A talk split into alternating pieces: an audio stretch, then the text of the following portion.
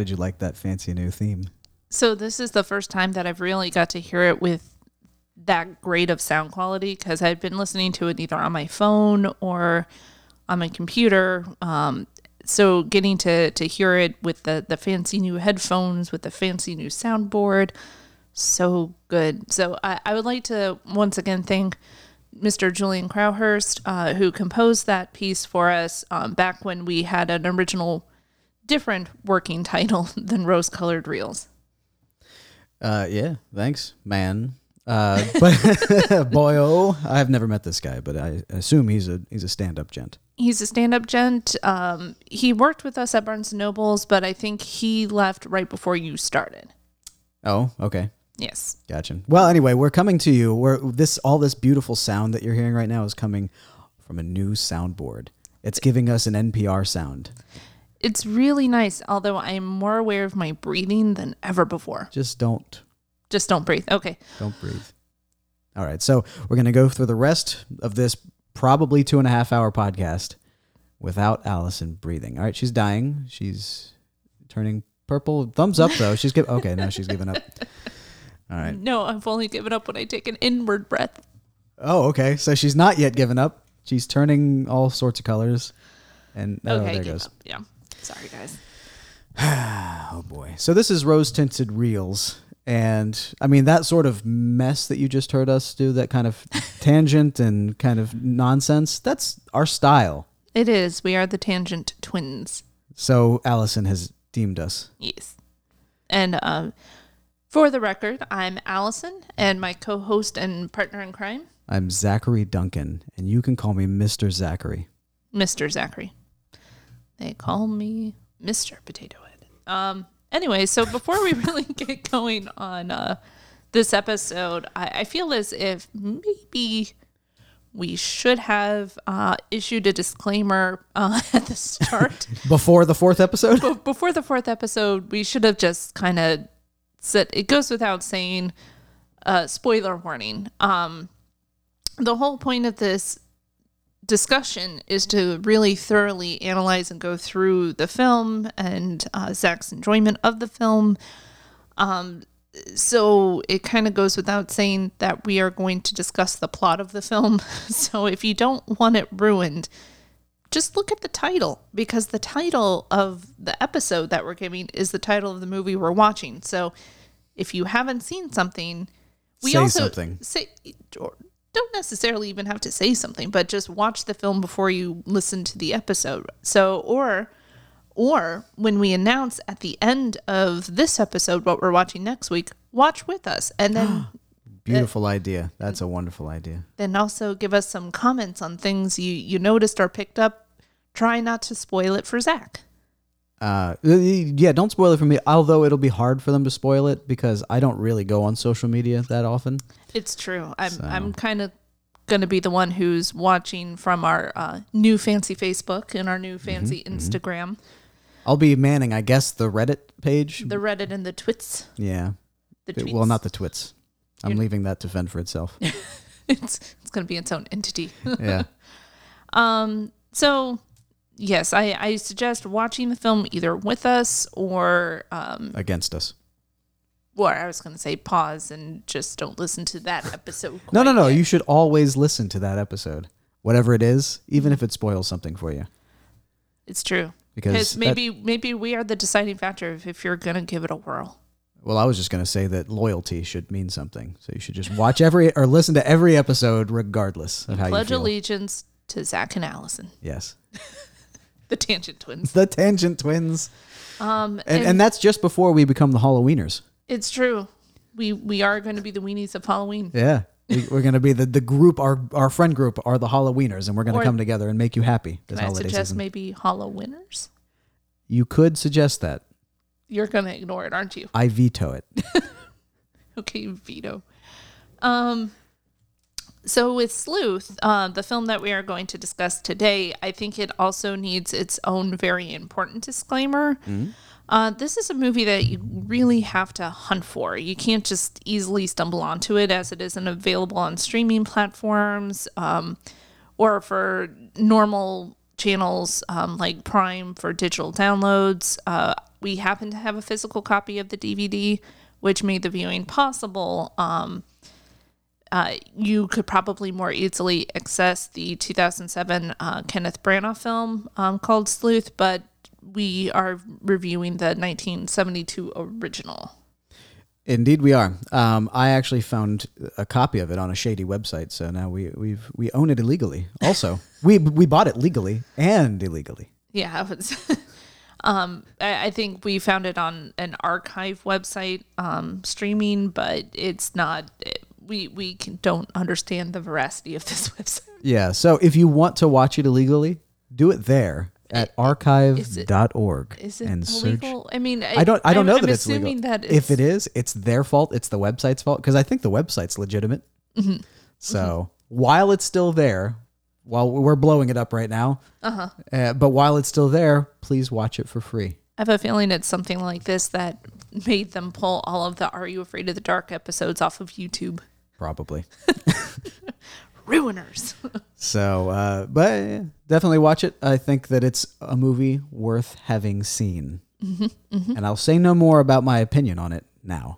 Excellent. Well, I I've been dying. So I've been trying to force Zach to watch this movie for the last three years. Well, that's very true because you, you, you lent me your DVD like three years ago or something like that. And it just kind of sat around Unwatched. unwatched near a sink.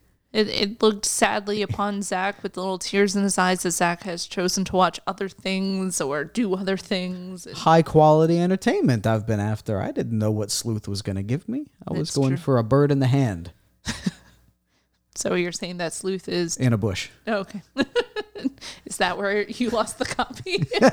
Maybe. it a bush?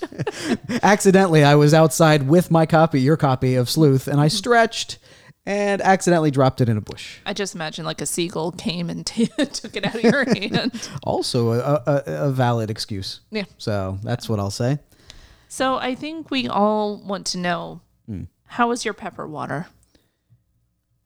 Uh, It was good. What are you talking about? So in the last episode, you said um, that you would be partaking in some delicious pepper water. Uh, that's what your mom was texting about during the uh, recording of the last episode. Oh, is that what she had offered to cook? Yes, and She- you were excited about She it. she didn't. Oh, well, that's heartbreaking. It heartbreaking. was a bait and switch. I got there and I ordered sushi for everyone. well, that was nice of you. So sushi's good too, but I did not have delicious pepper water. And the world will never know what it actually is. You just gotta Google it. You know the the people out there, they know. you know the food people. So uh, I have some exciting news. Go on.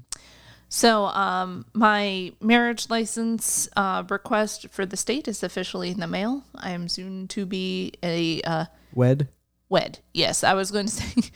I, someone said this to me, and I found it a little offensive. Um, they're like, "Oh, you're finally going to be an honest woman." You've been living in sin this whole time. you know, had she not been ultra religious, I probably would have brushed it off as just an old saying. But because I know that she's super uh, devout Christian, she meant what she said. Yeah. Well, and she was she was right too. yeah. So I, you know, not something I would ever confront about, but you know. Yeah. it's, it's some questionable Oh. values. And uh, my sister was lovely enough to send me a um, Oh, congratulations, by the way. Thank you. Well, it's no congratulations are really needed until I get the official notice from the state. But Okay. um, my sister sent me a gift for uh, the wedding, um, a grill, which I have named Grillbert. I like it. Uh, he is now sitting on the deck. It was funny. We assembled him last night. Y- you know the the author uh, of the cartoon Dilbert is a huge Trump supporter, Well, that's really disappointing. so you might want to rename it if you care about that association. Well, Grillbert is more for Gilbert. Um, wh- Godfrey. n- well, it's a family name that we have. Oh, okay. Yeah.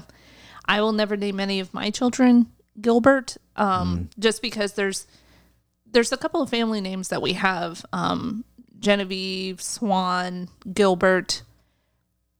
That's the end of the list that I'm aware of. Um, Two of those names were cool.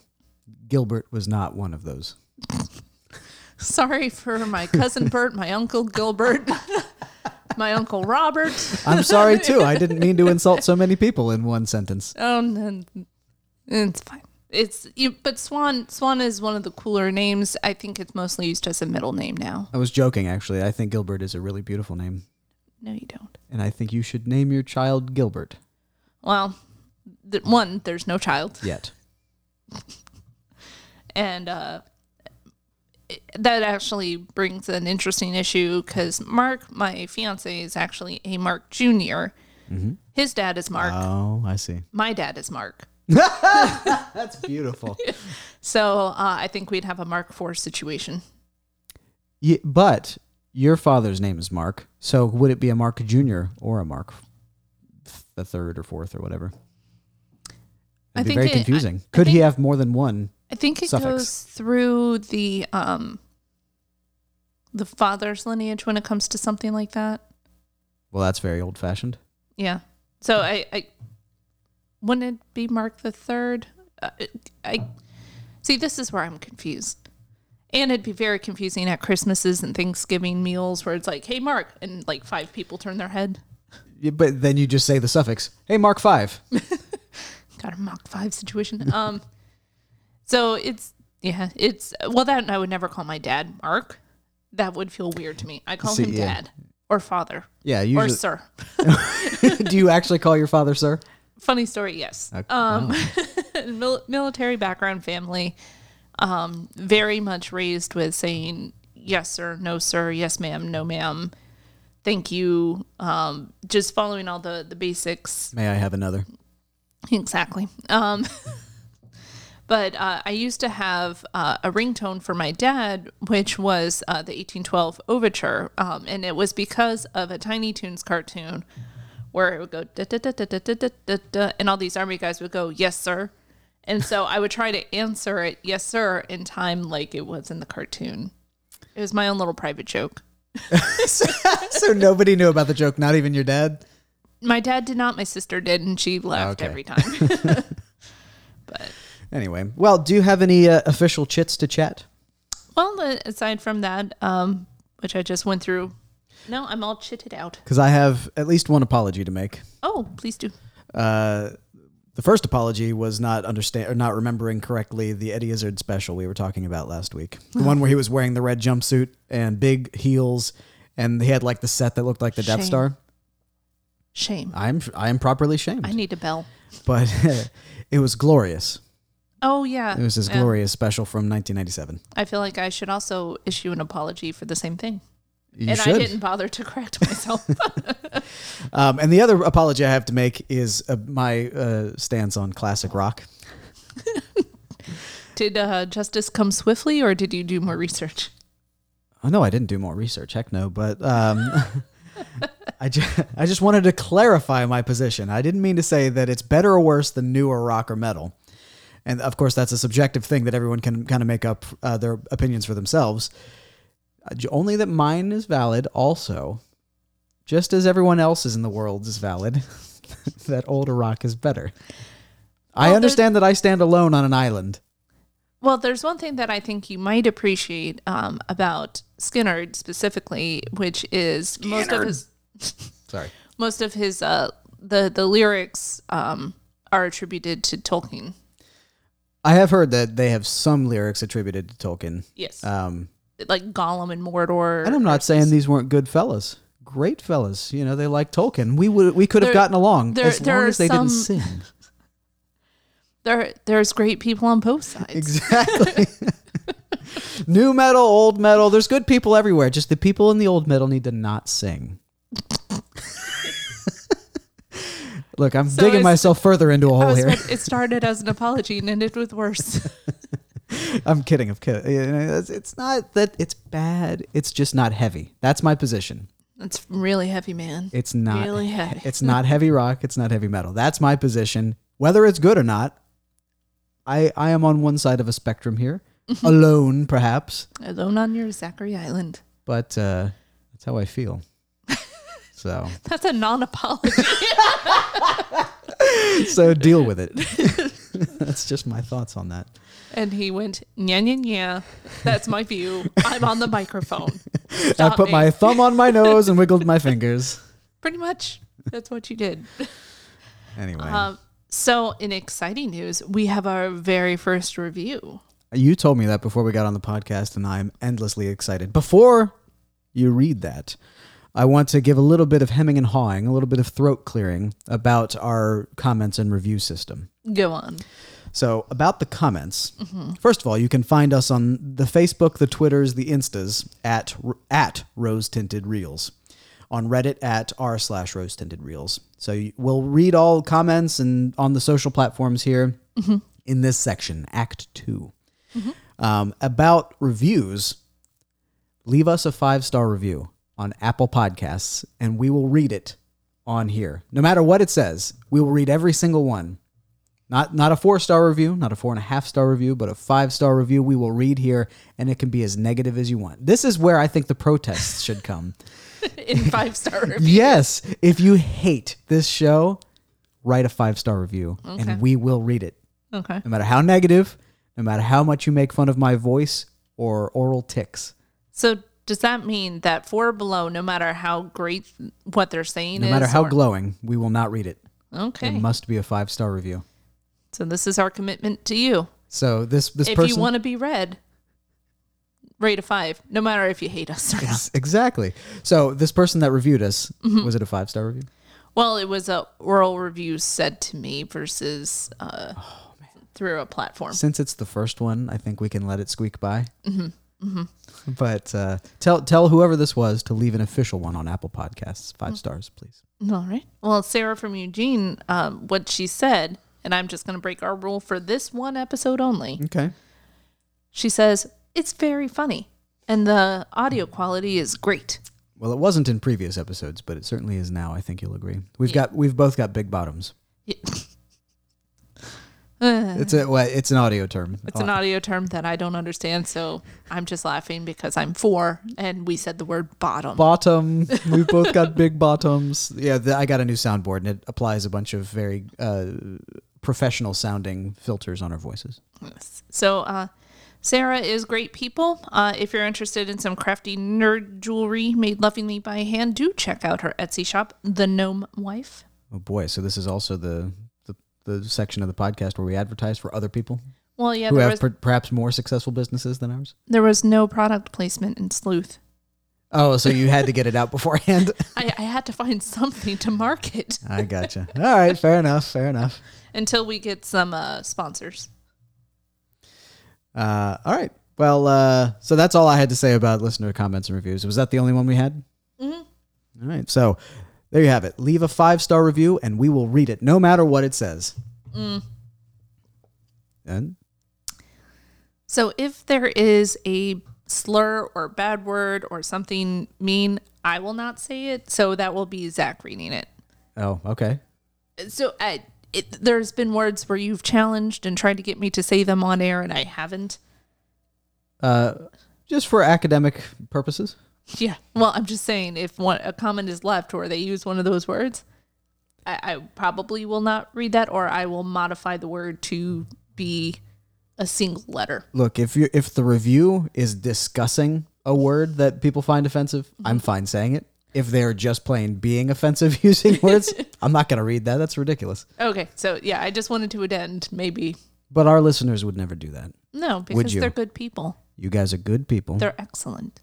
They're the best fans. and none of you are Nazis. And you, Okay? specifically you, yes, I'm talking to you, the one listening right now. Yeah. We love you. Only if you're not a Nazi. Yes, only if you're not a Nazi. What if you are a Nazi? I'd prefer you not to be. Oh, okay. Um, also, um, I, I'm just hoping that we eventually get a broader group of fans so we can start announcing names. Uh, Like instead of just Sarah from Eugene, we can have a bigger list. Agreed. Yes. Um, and I also would uh, at some point we should open up a uh, a Patreon and have our Patreons vote on the next movie that we uh, do on our podcast for the next episode. If that's something you're interested in, do leave a message on our Facebook or Instagram Or Twitter. or Twitter or Reddit. But nobody's listening on Twitter. That that account exists, but apparently you're not manning it, and neither am I. Eh, something like that. Uh, so let's let's talk about sleuth. All right, so I've got some movie trivia. If you've got some, we can duel. I got some. Um, I'm just going to start with simple trivia, which is it was directed by Joseph L. Mankiewicz and was starring Laurence Olivier and Michael Caine. Michael Caine. I promise that I will not do a bad Michael Caine impression the entire time. Well, I don't believe that, but uh, also I can't say his name without doing it in a Michael Caine. Michael Caine. it's going to be bad. Like I'm not saying it's going to be a good one, but it, I'm going to do it. And he sounds very nasally indeed.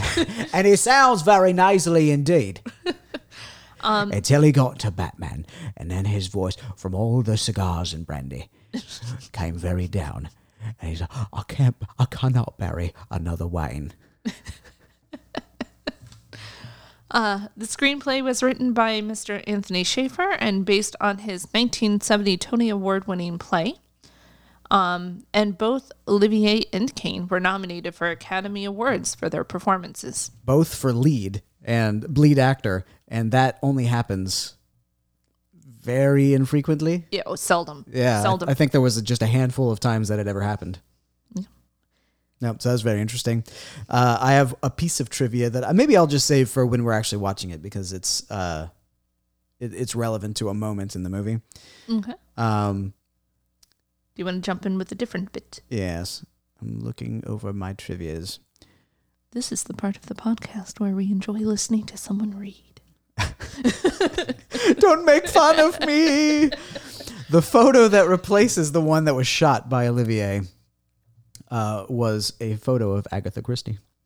Ooh, that's fascinating. Mm-hmm, mm-hmm, mm-hmm. Um, so a Laurence Olivier fact Mhm. Is even with his noble title, he refused to carry on a conversation with anyone who would not address him as Larry. Larry. I knew that. Yeah, actually, uh, Michael Caine asked him, "What should I call you?" And he said, I got that quote in my. my "I think were, were we reading from the same trivia list? Maybe I don't know. Were you on IMDb?" Uh, no, Oh, well, I got mine from IMDb. gotcha. So anyway, yeah, uh, Michael Caine uh, asked him what he should uh, be called, and he said, "My title is Lord whatever," and he's like, "But that's only for the first time you address me. After that, call me Larry." Which I thought was rather sweet. Uh, but also in Michael Caine's uh, biography, he says that Laurence Olivier could not at first remember his lines. Oh, I got that one too. Well, there you go. Uh, he was a great stage actor who could initially remember three hours of lines in a play. Uh, but because he was taking these pills to help him con- calm down after he learned that a theater of his, which he'd put a lot of money and effort uh, for many years, had been closed down. Uh, but Olivier eventually stopped taking those pills and the memory issues stopped. But he was having a lot of issues during the filming of the movie. You know, I, I, I feel sorry for him being, you know, losing his memory like that for someone who is a classical actor like him. Hi- Your memory is very important. So it's, uh, I'm glad he was able to recover.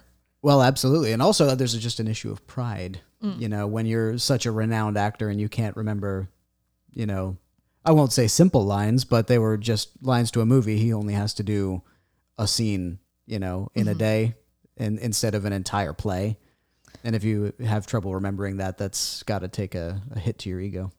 Well, that that leads into one of my trivia's, which is that while performing a live production of Hamlet, he completely blanked during the "to be or not to be" soliloquy, and so he just sat down until he remembered the lines. He sat on the stage until he remembered.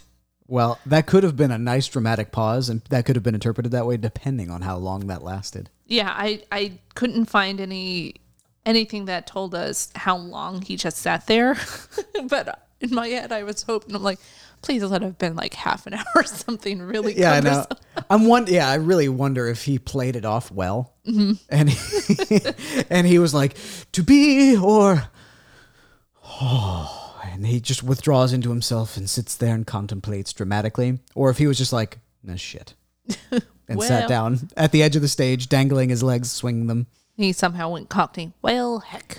well, heck it. well, that's not Cockney. That's just country. Well, heck it, boys. I guess I forgot my lines. I'm just going to sit here and contemplate for a while until I remember them. I hope you guys can just sit there comfortably. Nobody get up, it'll throw me off my stroke. Uh, I I very much enjoy to watch that. I mean, he did do an, uh, an American accent in the movie, so he can, he can do it. He, he can pull he tried his own gangster. You know what? What can't this man do? Uh, my the last thing I have was is kind of something inconsequential. Just that to throw people off plot twists, they had listed fake actors in the credits, and Yes. they released misleading publicity. Yes, uh, they uh, specifically uh, Detective Doppler was credited to what they were calling a known stage actor, Alec. Um, Oh so- yeah, yeah, yeah. I clicked on the the links by the way, and it just didn't go anywhere. Gotcha. um, so, fun Laurence Olivier quote. Um, we've alluded to this before, um, which is Olivier is a classical actor who has uh, contempt for the method acting. Um, playing opposite uh, Dustin Hoffman in Marathon Man, um, they had a conversation, which was, uh, How did your week go, dear boy? Uh, Olivier said. Hoffman told him that he had filmed a scene in which his character was supposed to have been up for three days. And Olivier says, So what did you do? Hoffman says, Well, I stayed up for three days and three nights. And Laurence Olivier said the famous line, Why don't you just try acting? Yep. And that's actually something I think I mentioned in the first episode we did in the Breakfast Club episode that my uh, grandfather was a uh, theater teacher and he has directed and written plays all over the world in Taiwan, in certainly here uh, in England, just kind of all over. Um, no, I don't know how renowned he was, but he he was certainly doing it. He in, was in- nowned. He was nowned. Uh, but he had the same sentiment. He, he thought that method acting is kind of it's not real acting, and has some kind of contempt for it. Um, Roger Ebert said, uh, the play uh, makes a remarkably easy transition to the screen because of the director um, and their willingness to respect um, the timing and dialogue instead of trying to jazz it up cinematically. And despite the fact that the most of the movie takes place indoors, we never get a sense of visual limitations because of Ken Adams' set design gives us such a incredible multitude of things to look at and through within the mansion. Um, I thought that was a really interesting quote from Roger Ebert. You know, when the film originally came out, um, you really aren't visually bored with what's going on in the house. There's so much to look for and to distract. Yes, and actually, I've got a similar thought about the uh, the characters in the movie, the way that they uh, portrayed the the different like characters that Michael Caine was playing, and the way they spoke about the the female characters, which we never saw or anything. We we only ever see two people in the film, two actors in the film, and yet I feel like I knew all these other characters. It felt like there was a full cast. To the, after I finished the movie, I felt like I had seen a movie with a full cast of people, and then I had to think back, like, no, we never saw her, we never saw her, We never even heard her. Uh, these other guys didn't really exist; they were just Michael Caine. It was it was interesting to kind of decompress and and realize that I had had a feeling of seeing a movie with a full cast. But that's just a, the credit to the actors and the director, I think. Absolutely. Um, so we did a bunch of uh, Laurence Olivier facts. Did you know that Michael Caine served in two wars? Um, during the 1950s, young men in the UK were expected to perform a national service in the military. Caine was no exception and fought in two conflicts. First, he served in the British Army's Royal uh, Fusiliers in Germany. Afterwards, he served in the British Army during the Korean War, an experience that haunts him to this present day. I had no idea. It, I also didn't know that that was required for um, British youths um, in the 50s. Well, was it a uh, a mandate, kind of like the draft was in the U.S. during the Vietnam War? I think it had, uh, it's more, I, I've seen this, I think, in Korea, where it's expected that um, men between a certain age did a tour in the military in case they're ever called to service. So they, they go through training and Just to get that kind of background. yeah, Yeah. yeah. No, that's interesting. No, I didn't know that. Um, how old was he when he first started getting into movies? I wonder. That, Because I listened to an interview with him the other day, and he was saying that uh, when he started, he did dozens of movies for which he only had like one line. He would come in and be a butler and say, "Here's your, you know, jacket, sir," and things like that. his uh, first film um, was a film called A Hill in Korea in 1955. And when was he born? 33? Dang, man. That guy's seen a lot. Yeah.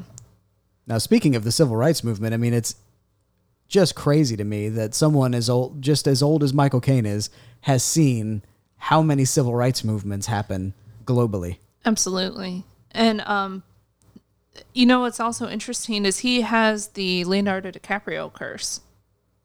Of never having won a, uh, an well, but Leonardo doesn't even have that anymore. Well, right, but He was it's, cured. uh, Caine, for as many movies as he's been in, has only been nominated for six Academy Awards. I, I shouldn't say only; that's still quite an achievement. Yeah, Um, And uh, he's only won uh, for two. but you have to think of the ratio. He's done like 170 movies to have only been nominated for six of those is not a good ratio. Yeah, yeah. And so um, he was nominated for uh, Alfie, Alfie, a film that no actor actually wanted to touch. They were scared of touching that film. Why? Um, the the content. Have you not seen Alfie? What a question. Of course I haven't.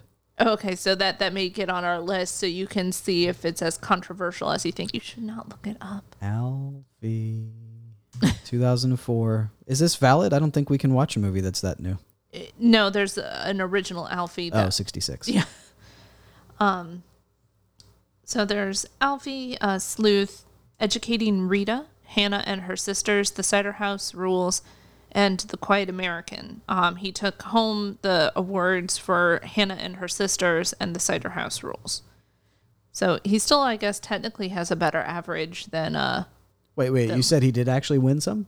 he won two awards for Cider House Rules and for Hannah and her sisters. So Leo Yeah, Leo had to wait longer. Also, we like to think that Michael Caine is somehow posh. He's actually Cockney. Yeah, oh, oh, so I always assumed sort of this poshness about him, but I, I didn't take into account. I was like, his accent isn't posh. Yeah, I th- well, no, yeah, I've always known that he was Cockney. I mean, I, I have a good uh, register, I think, for English accents. um, but uh, he maybe he maybe he thought that because he played a butler, and butlers are traditionally posh people, poshish, Poshish. poshish. That's a hard word to say. um, so uh, I would like to do a language disclaimer. Um, I thought it was beneficial to note um, the movie's continued u- use of the word "wop." Oh, you'll say that. Well, I had no idea what it was. Uh, I actually had to look into it and research its meaning. I understood it to be derogatory. Um, and so, you know, I, I don't think either of us wish to offend or or wash our hands of the nasty bits of films. Um, we're here to discuss them kind of openly. Um, so I thought it would be good for me to identify what that word meant um, and how it was used. Uh, surely, yeah, that and uh, Dago. No, that that I did not look up to because I didn't know that that was a slur either because it wasn't I think used as a slur. But um, so the the WAP uh, it is misidentified as without papers. That is not correct. Um, it actually is a modified word of the Italian word um, guapo, um, which could be used to mean stud or dude um, or a dandy. Um, it is used to uh, identify in a non honorific way of someone playing the trope of a Latin lover. Uh, yeah, and Dago is similar. Dago is an ethnic, an ethnic slur referring to Italians and people of Italian origin or ethnicity, and sometimes Spaniards and Portuguese. So, he, he says that about the wine. He says Dago wine, especially referring to the blood. He said it, it might have been uh, Dago wine. Oh, okay. Yeah, I, I hadn't picked that up as a. See, that, something I like about this movie is every time I watch it, I pick up something a little bit new. New slurs. They also say darky. I didn't pick that up at all. Yeah. Like, I. I When he was rummaging around in the coal at the end of the movie. Oh. So, other bit of trivia: Jolly Jack, um, one of the characters in the film, or I should say, a robot in the Oh, film. okay. So I think this is what I was saving for the movie. Is Oh. it is it is who? Olivier's voice. Yeah, yeah. Oh, sorry. Oh no, that's fine. Um, in the film, there's two London street signs um, that you can see in the cellar, um, and they're references to um, Baker Street. Well, well, it's not a reference. It says Baker Street, which is attributed to, of course, Sherlock Holmes. And then there was also Berner Street, which is the real life scene of one of the Jack the Ripper murders. Yeah, that one I hadn't caught, so that that's interesting. Um, there's an Easter egg of Sleuth in the new film Knives Out. Blanc's character is introduced in the film after having solved a case uh, involving a tennis player. But the case is uh, never explained in the film. Um, the director um, revealed that Blanc is actually a nod to the movie Sleuth. Um, and at the beginning of Sleuth, where the Olivier character is dictating um, a novel, Death by Double Faults. And he's uh, describing how the killer paced along the lines of the tennis court and threw the body out into the clay uh, to cover his tracks. Interesting. And then uh, we just touched on Alex Cawthorne not being a real actor. it was it was all fakey fake. Yeah, I did like the lengths that they went through to make sure that everyone was surprised by this. And also, they said that there was a. Um, this is trivia that I read that I didn't write down.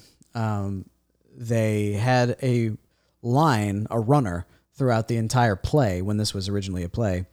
Um, at the end of every act, or at the end of every twist, they would say game and then set and then match. Oh, I hadn't heard that. That's And the, yeah, and so they didn't include that in the movie because they didn't think a movie going audience would understand. Yeah, well, it's this movie uh, more than I would say other movies is clearly a three act performance. I I think it clearly shifts um, in three places, and I've I've identified in my uh, timestamps where where I think they're. That's interesting. I had five. Oh, okay. Challenge. Challenge.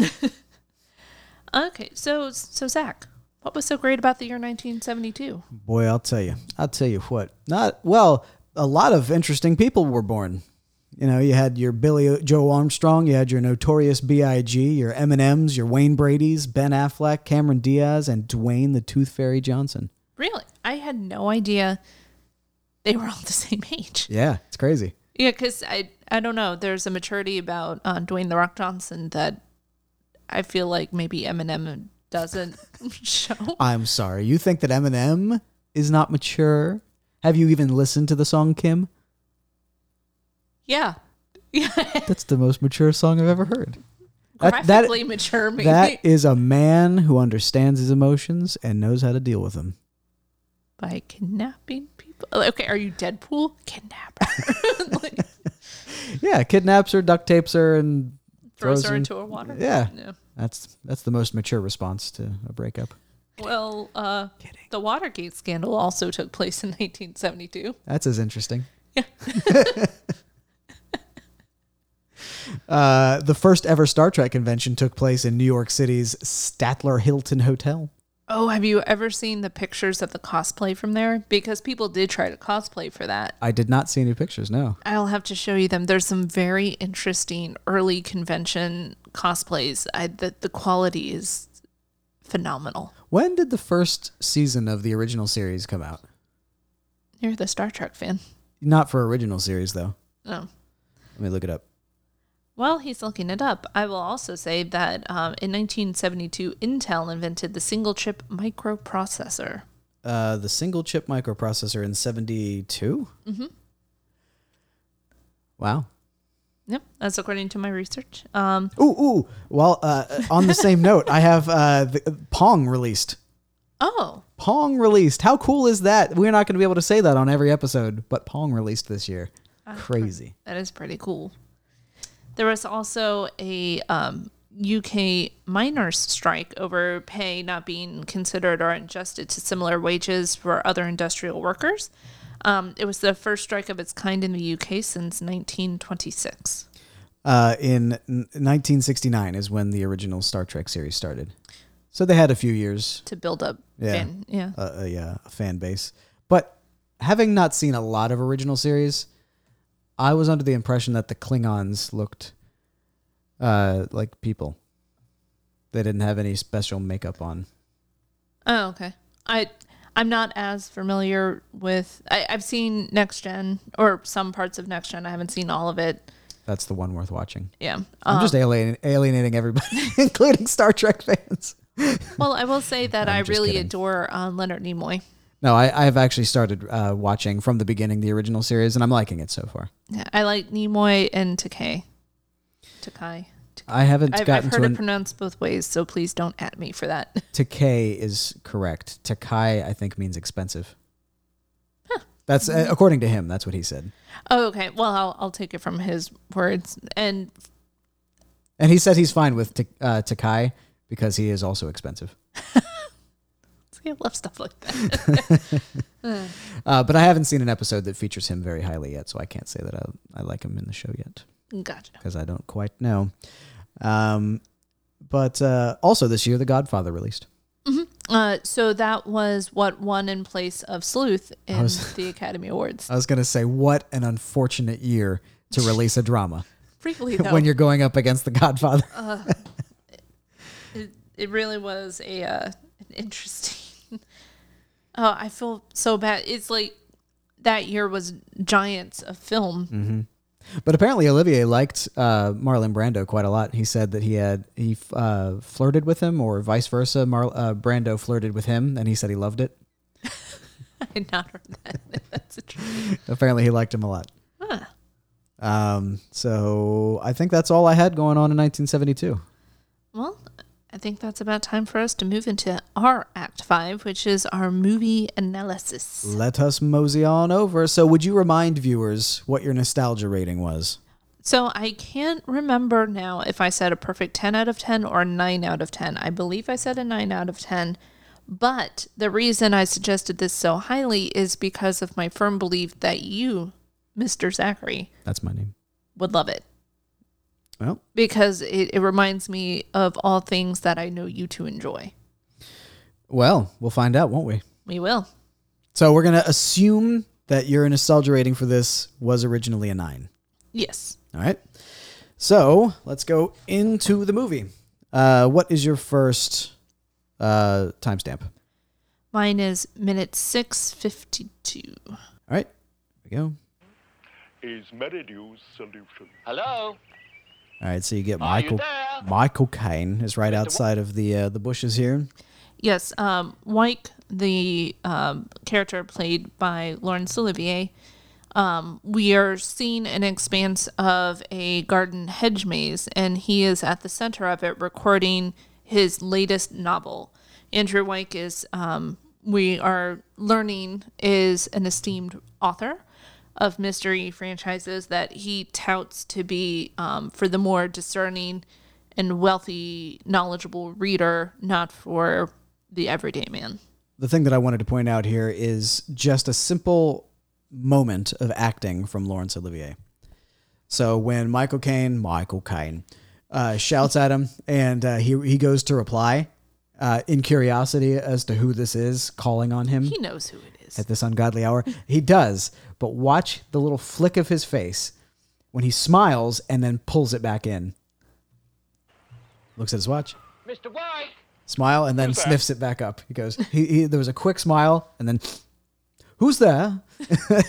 Well, you know, th- this is kind of the same thing that I was going to get out for my clip time mark, which is this is the first time that we see the kind of horrible, playful way that Andrew Wyke is. He almost has this classic Riddler way about him, you know, his love of games. And Yeah. Oh, that's an interesting analogy. I hadn't thought of it in terms of like a, a Batman villain, but that is, yeah, that's good. Everything is Batman villains. Speaking of, are you going to see the new uh, Robert Pattinson Batman? oh, Robert Pattinson, we hope you get well soon. I heard he was recently Oh, that's right. Yeah. uh, COVID positive. Um, so I here's hoping to your health. Um, but yes, I, I, I see all of the the Batman movies. Um, I haven't been as good at going to the theater as I normally was. So, for instance, I didn't get to see Joker until um, it released on HBO. Uh, oh, so you did see that eventually. What were your thoughts? well, we could have a whole secondary discussion on that, but it it made me feel very sad for humanity because I could see how easily someone would slip through the cracks with our current mental health um, system um, in Yeah. place in, in different charitable works and um, it, it's truly unfortunate, but I could. It, it was so effective because I could see it actually happening. Sure. Yeah.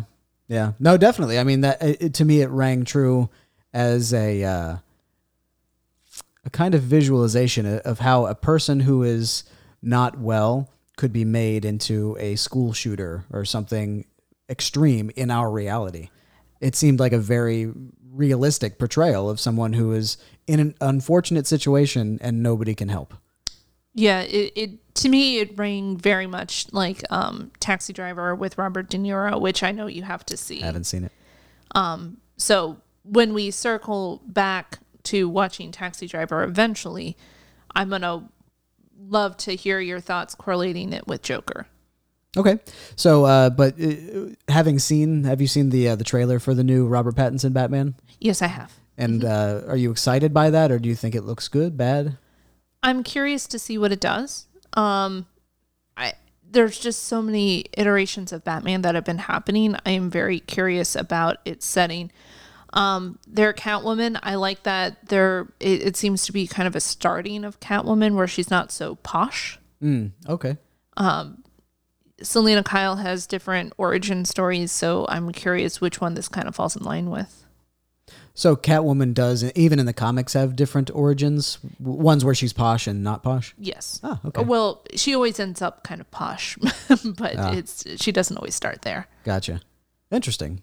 Um, well, I'm excited for it. I I uh, I didn't see any of the Batfleck ones. So no, Justice League. I saw Justice League. because I that was see- the only uh, Justice League and um. Thought, wasn't there another one? Batman versus Superman. I haven't seen that. Well, yeah, the, I think those are Batfleck isn't getting his own. Oh, I thought he had his own. Well, anyway, I didn't see uh, Batman vs Superman. I did see Justice League, and he was just one of uh, many a panoply. Yeah, yeah, yeah. I wasn't very thrilled about him, yeah. although he did bulk up for it. I don't think he was the problem with those films, but we're we're getting off of Sleuth our tangentile twin.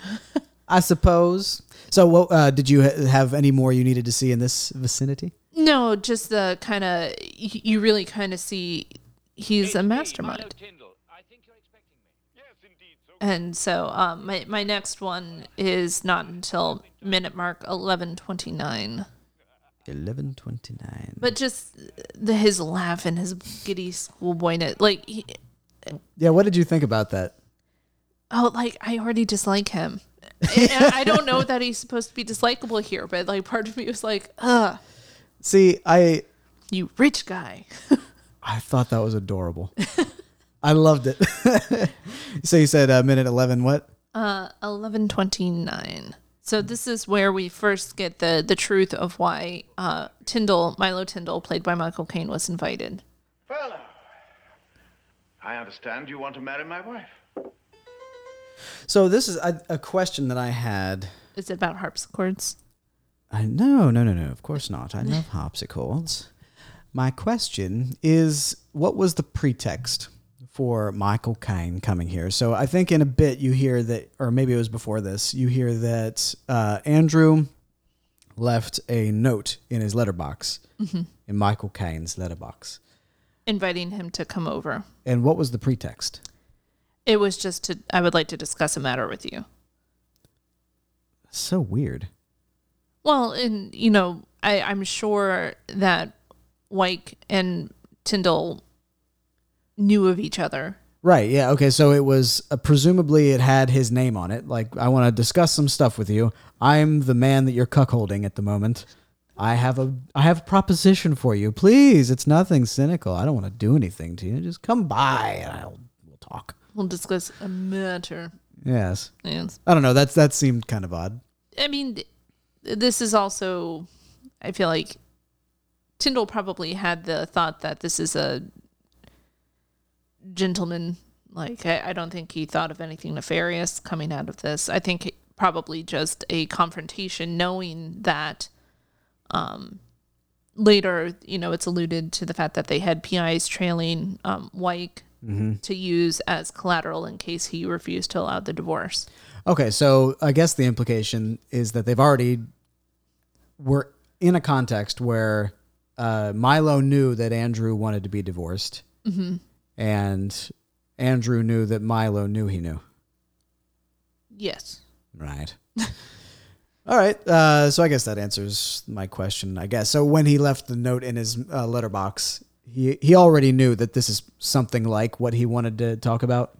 Right. Uh, th- there was a, I, I think, an implication of context knowing about each other's um, similar wants. Right. Okay. So let's get his response here. Forgive me raising the matter, but as Marguerite is away for a few days in the north visiting relatives, I thought this might be an appropriate moment for you and me to have a little chat. I see. Well, uh, is it true? Yes. With your permission, of course. Okay. So is it true? Meaning that they they at least what he wants uh, Milo to think is that he doesn't know yet. For certain. He wants him to to say the words. So I wonder how how they knew so much about what the other one knew. I guess I mean PIs. I don't know. It, it seems a little muddy here. You seem to be a personable enough young man, nicely spoken, neatly dressed in brand new country gentleman's clothing. I mean, sh- See, I like that as a dig. Brand new country gentleman's, uh, as as if you haven't been a country gentleman. You you didn't come from money. You Nouveau just were, you went out and bought this. This is basically a costume you're wearing. Yeah. Yeah. Oh, he he really wants to put Milo in his place. Now, Yeah. uh, something interesting you see on the mantle there, um, the Edgar Allan Poe Award. Yeah. That is actually a real Edgar Allan Poe Award that was given to the author of the play. Oh, that's interesting. I didn't know that. I hadn't come across that fact. Okay. My next one is 1640, which I just want to laugh about as uh, the strange penis showing game. I tear, do you? Marguerite and I have no secrets from each other. Not even mine, it seems. Not even mine. Tea is a Karelian goddess. Her golden hair smells of pine, and her cobalt eyes are the secret forest pools of Finlandia. I hear that she's a well scrubbed blonde with all the sex appeal of a second hand Jeep. Therefore, you can take it from me. Tea is an engaging little trollop and suits me mightily. Is he just making that up, or did he actually hear rumors that she was bad in bed? Well, With all the appeal of a secondhand Jeep. yeah, that's Like- crazy. I think it was a dig at her appearance, Uh, but not, not has her he prowess. has has he seen her? I know Or is he P- just being his an ass? PIs have. Ah, okay. Because remember, he had white tailed. Right. And so his PIs are reporting back the She The has loveliness. all the appeal of this. his PIs have a lot of uh, uh, poetic ability. if I hire a PI, I want them to have such a such strong verbiage. She takes a bit of keeping up with. It's a good thing I am pretty much of an Olympic sexual athlete. That's crazy. That's e- even I like. How is that a gentlemanly thing to say? oh, it's this was the weirdest peanut. Like, I am something of an Olympic sexual athlete. or just the the next couple lines. It's just like the the volley that they're having is so bizarre. More on the sprints than on the long distance stuff. Not so, dear boy. I'm in the pink of condition. I In the pink of condition. England. That's a very old-fashioned. could copulate For for, England. England. that just seems so odd. It doesn't seem like he's saying things with innuendo. He's just kind of being crass. yeah, no, he's like, try to take my manhood away. I'll show you. Any distance. Red. Red. Well, So there's a uh, goof up here he hit a blue ball. when he's going. No, that's he's calling the next ball he's going to hit. Oh, Uh, but when he goes for black, I believe pink is still on the board, and then the camera cuts, and then pink is gone. in gone. the Olympics, it's not the winning, it's the taking part that counts. Are you going to marry her? Oh, no, no, no. I, I just want to live with her. So what's stopping you? Basically, the firm of Prurient and Pry Limited, whom you and Marguerite have seen fit to employ, ah, are so innocent. Those nicotine-stained private detectives who've been camping outside Tea's flat for the last week. It was an insurance policy to keep you from changing your mind about the divorce. How did you know I wasn't having you what? Why not? Afraid of what you might find out? Or didn't you think that was possible? Now, don't start doing a fertility dance, of course. I Don't you start doing that just because I've been doing it for a while doesn't mean that you can join in yeah, and now he's about to lay upon the pool table. in a very Marguerite seductive manner. away like hmm. crazed weasels, but why should I pay good money to have something We've got pink, which I'd known whatever that is, months? green and black. Black. Blue. Then if you knew, What was this one? why didn't you do Blue. something about it? Of course, Oh, I had blue? to assure myself that you and Marguerite Zach were is going to be a colorblind. fixture. Yeah. You see, I want to lose the dear girl for life. Not just a two-week Tindolini perm set and touch. So, um, something that we did not address is that uh, Tindle owns two beauty parlors in England, one in London, and then uh, I did forget the location. I think Essex or Sussex.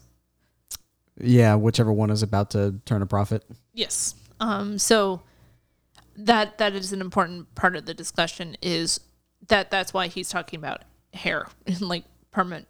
Uh, he doesn't want a quick hair salon timeline of a relationship. He wants Marguerite gone forever. Yeah, and actually, I think my next timestamp. Oh, okay. No, never mind. It's a little bit later in the movie when he's dressing up like a clown. Um, he makes a brief reference to the fact that he has uh, friends in show business who made it in show business, and I think that was a good thing. I didn't catch that. I mean, I might have heard it the first time we watched, but I didn't really care that he said that. And then it matters later in the movie uh, when he dresses up as y- your fella. Yeah.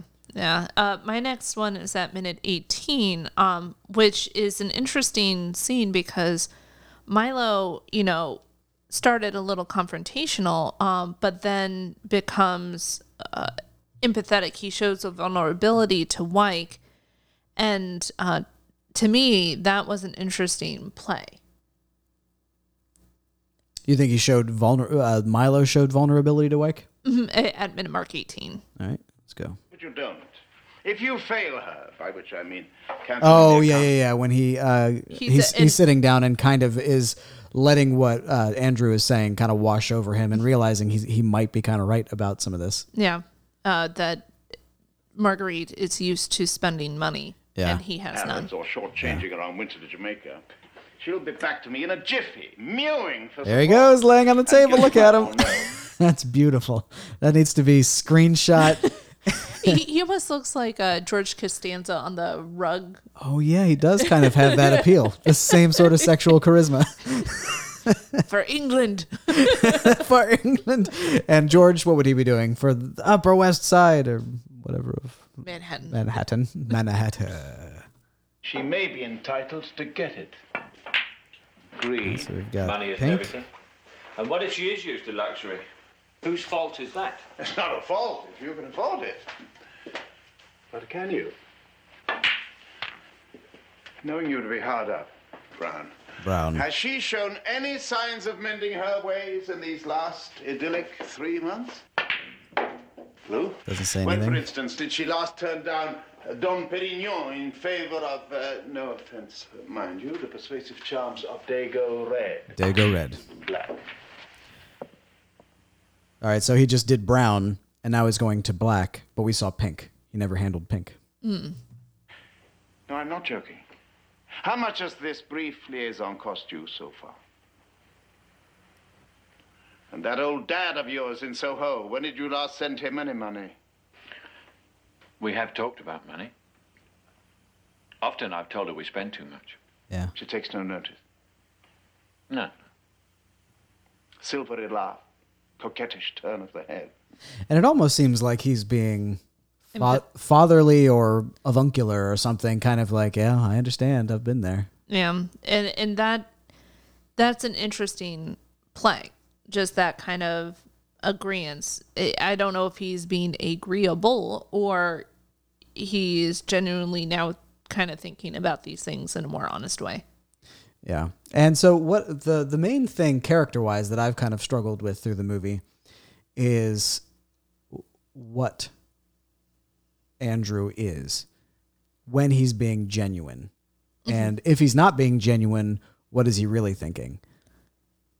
Well, And that, I mean, it matters per moment, but it seems like he can kind of switch. Like sometimes he'll be very serious like this, and then he'll switch and be kind of goofy and whatever. And then all of a sudden he'll just get impatient and say, "All right, no, this is serious. We need to get back to the plan." And then he'll get really invested in his toys. he's very calculating.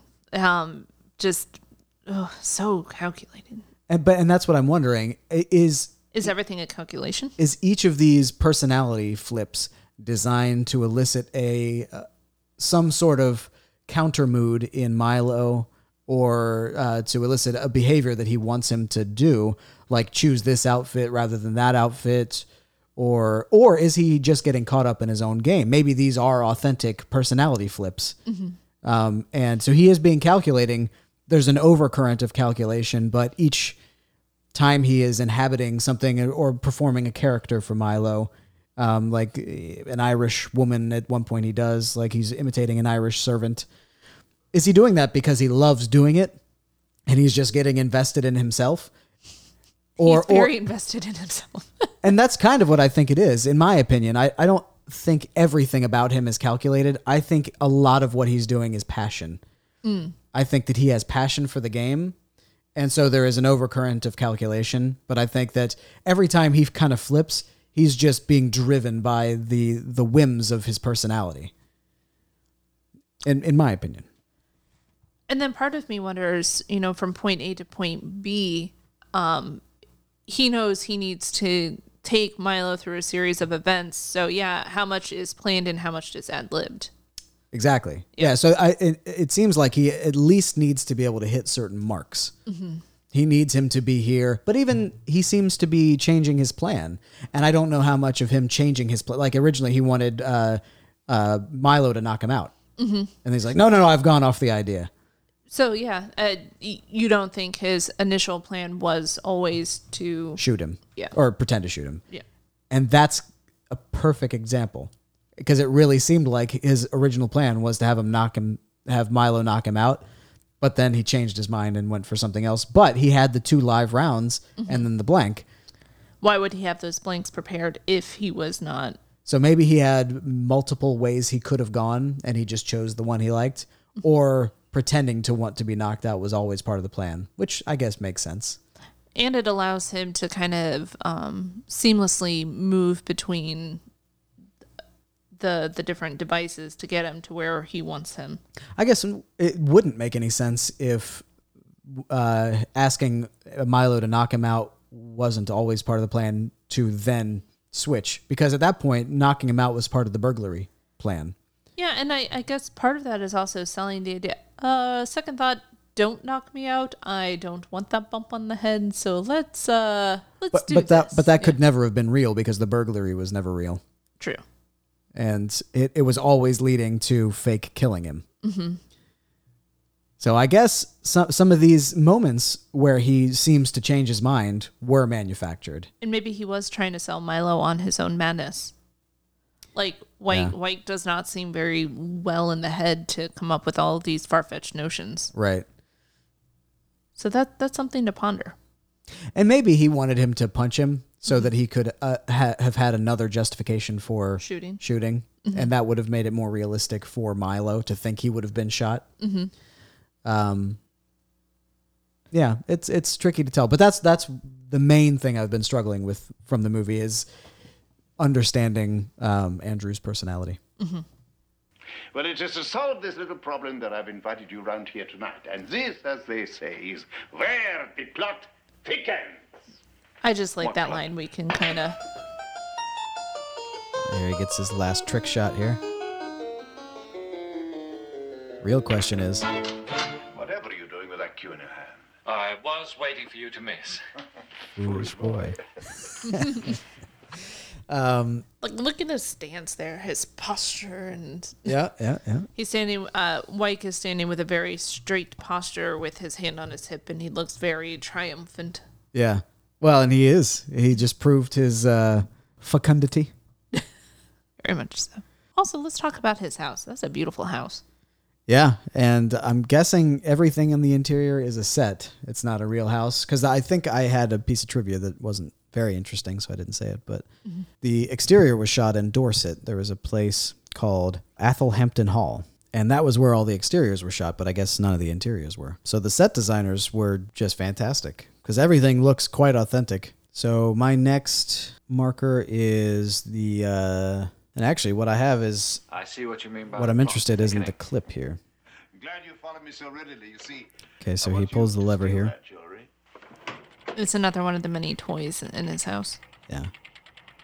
He walks through the room, and then I freeze frame here. A proposal. so what does this top one say? I'm gonna have to get up because I can't see it from where I'm seated. It's also very, very Can- dim. Can, you make it out or? I can't really. Okay. But the first one I can see says surprises in store, a proposal, wealth incoming, trouble, you will regain what you have lost. And I thought that was really cool. I don't know if they did that intentionally or if I'm just reading into randomness, uh, if I'm finding a pattern from nothing, but it seems like a good chronological sequence of events from the movie. Surprises, he gives him a proposal to steal stuff, so wealth incoming, then trouble, then he regains his uh, his position by playing the game on Andrew. So I thought that was a really cool thing to do. I don't know if that was intentional.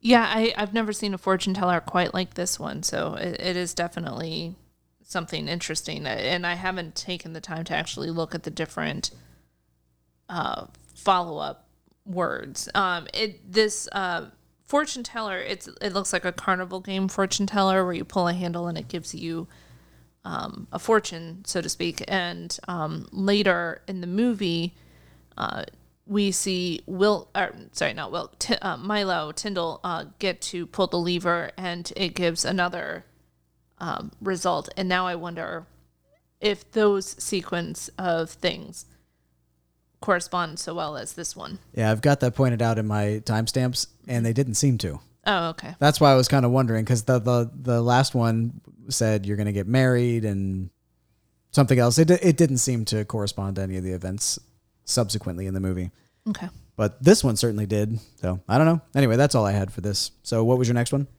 Oh, it's uh, 2040, uh, the thickened plot, um, and just more of that kind of odd, jovial way that Wyke is, um, while uh, Milo is trying to look for the safe. Like he made a game out of searching for the hidden safe.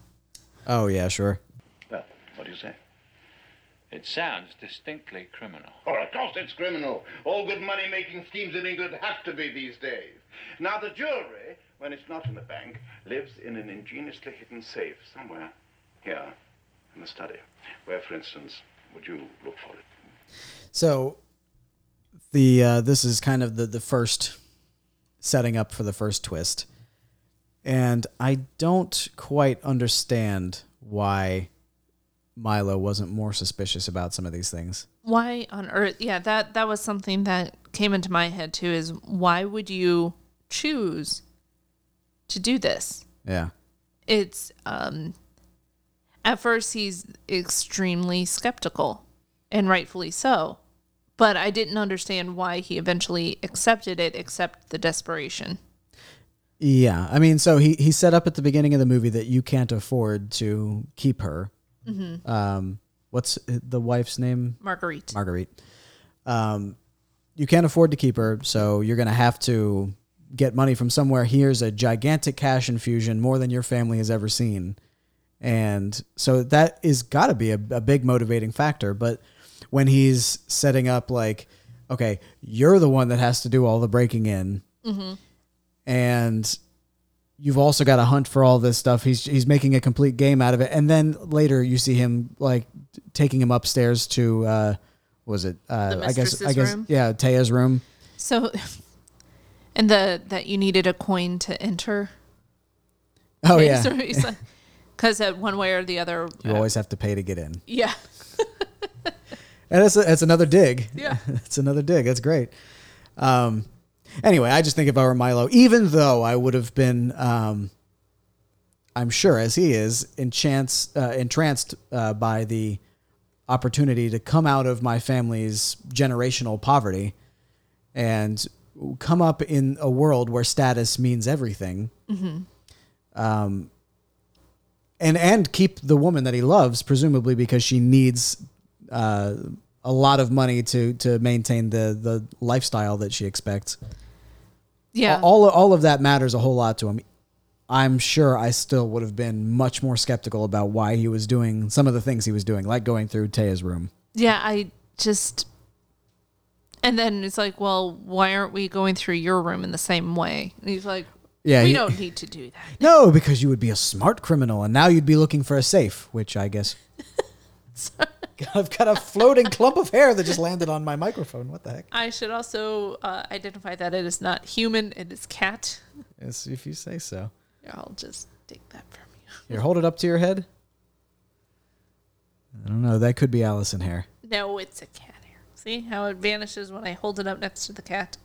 Um, It's coming again. it is. It just shot back up. What the heck? Uh, so Clara is a um, long-haired cat. Now I do try to vacuum often, but as I'm petting her right now, new tufts are creating themselves. I just got a tuft on my shoulder, my my right shoulder. Was it the same tuft? I don't know.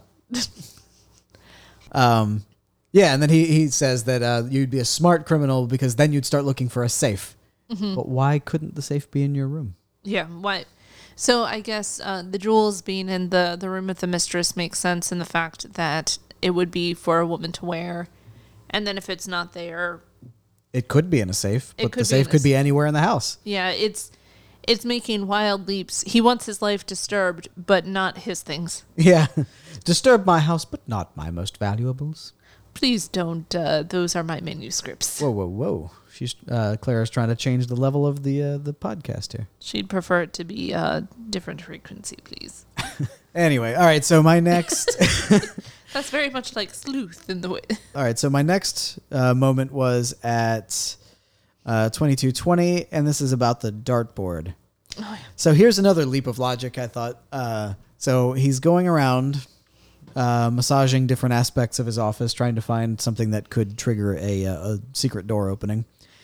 And I think it was a good piece of abductive reasoning that the safe would be behind the only game in the room.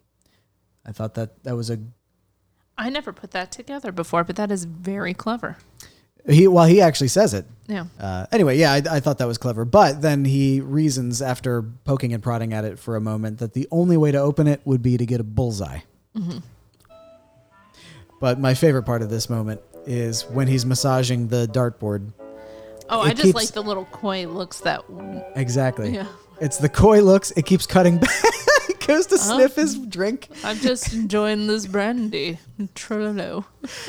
I thought it was so funny. It keeps cutting back and forth between uh, Milo massaging the dartboard and Andrew kind of giving little coy looks and sniffing his drink and the little playful music that's happening. I just thought it was hilarious.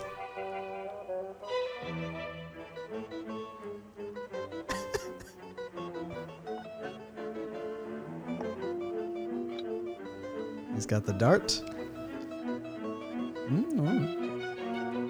And I like how annoyed he almost seems that Milo is able to actually throw a bullseye.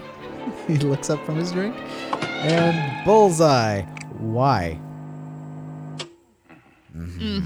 I'm disappointed. in Certain skills best acquired in public bars, I suppose. You cheated by being lower class. How dare you?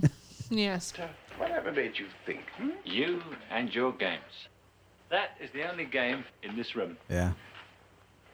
Which I, I I I think that that's a good piece of reasoning that they would be behind the only game in the room. But why would he then make the leap? I can't pry this thing open with my bare meat hands. Mm-hmm. I shall throw a bullseye, and that will do it. It's true. It would have been funnier if it just like clinked off and onto the floor. Yeah. I mean, why wouldn't it have been like poking a sequence of numbers that were significant mm-hmm. on the dartboard, or or just anything else? And I wonder, you know, when you look at a dartboard, you see all of the holes that preceded your throw. Yeah. I wonder if Milo looked at that and didn't see any holes that would indicate that He doesn't open it ever. well that um and that it would only be that one specific area. Cuz if you had to hit Oh, oh, so you only saw holes on the bullseye and nowhere else? yes. Yeah, yeah, yeah. Because this is a poor man's game, why would he play it? Sure, yeah, yeah. Oh, well, see, and that would make sense. Let's rewind and see if that's the case. Well, I mean, the dartboard does look pretty fresh, I have to say. I can't see any holes or any evidence. I mean, it's low resolution, but I can't see any evidence of wear and tear on any of the other areas of the dartboard. I can't really tell about the bullseye either, but Yeah, if you were trying to make this more clever or more difficult, you think that you would want a random amount of dartboards hit. I also, on a book lover level, I would not put the dartboard that close to the books, knowing my aim, because I feel like I would accidentally skewer my, my books. Right. Well, I guess the idea is he he never plays, so mm-hmm. it wouldn't be a risk. And it's golden.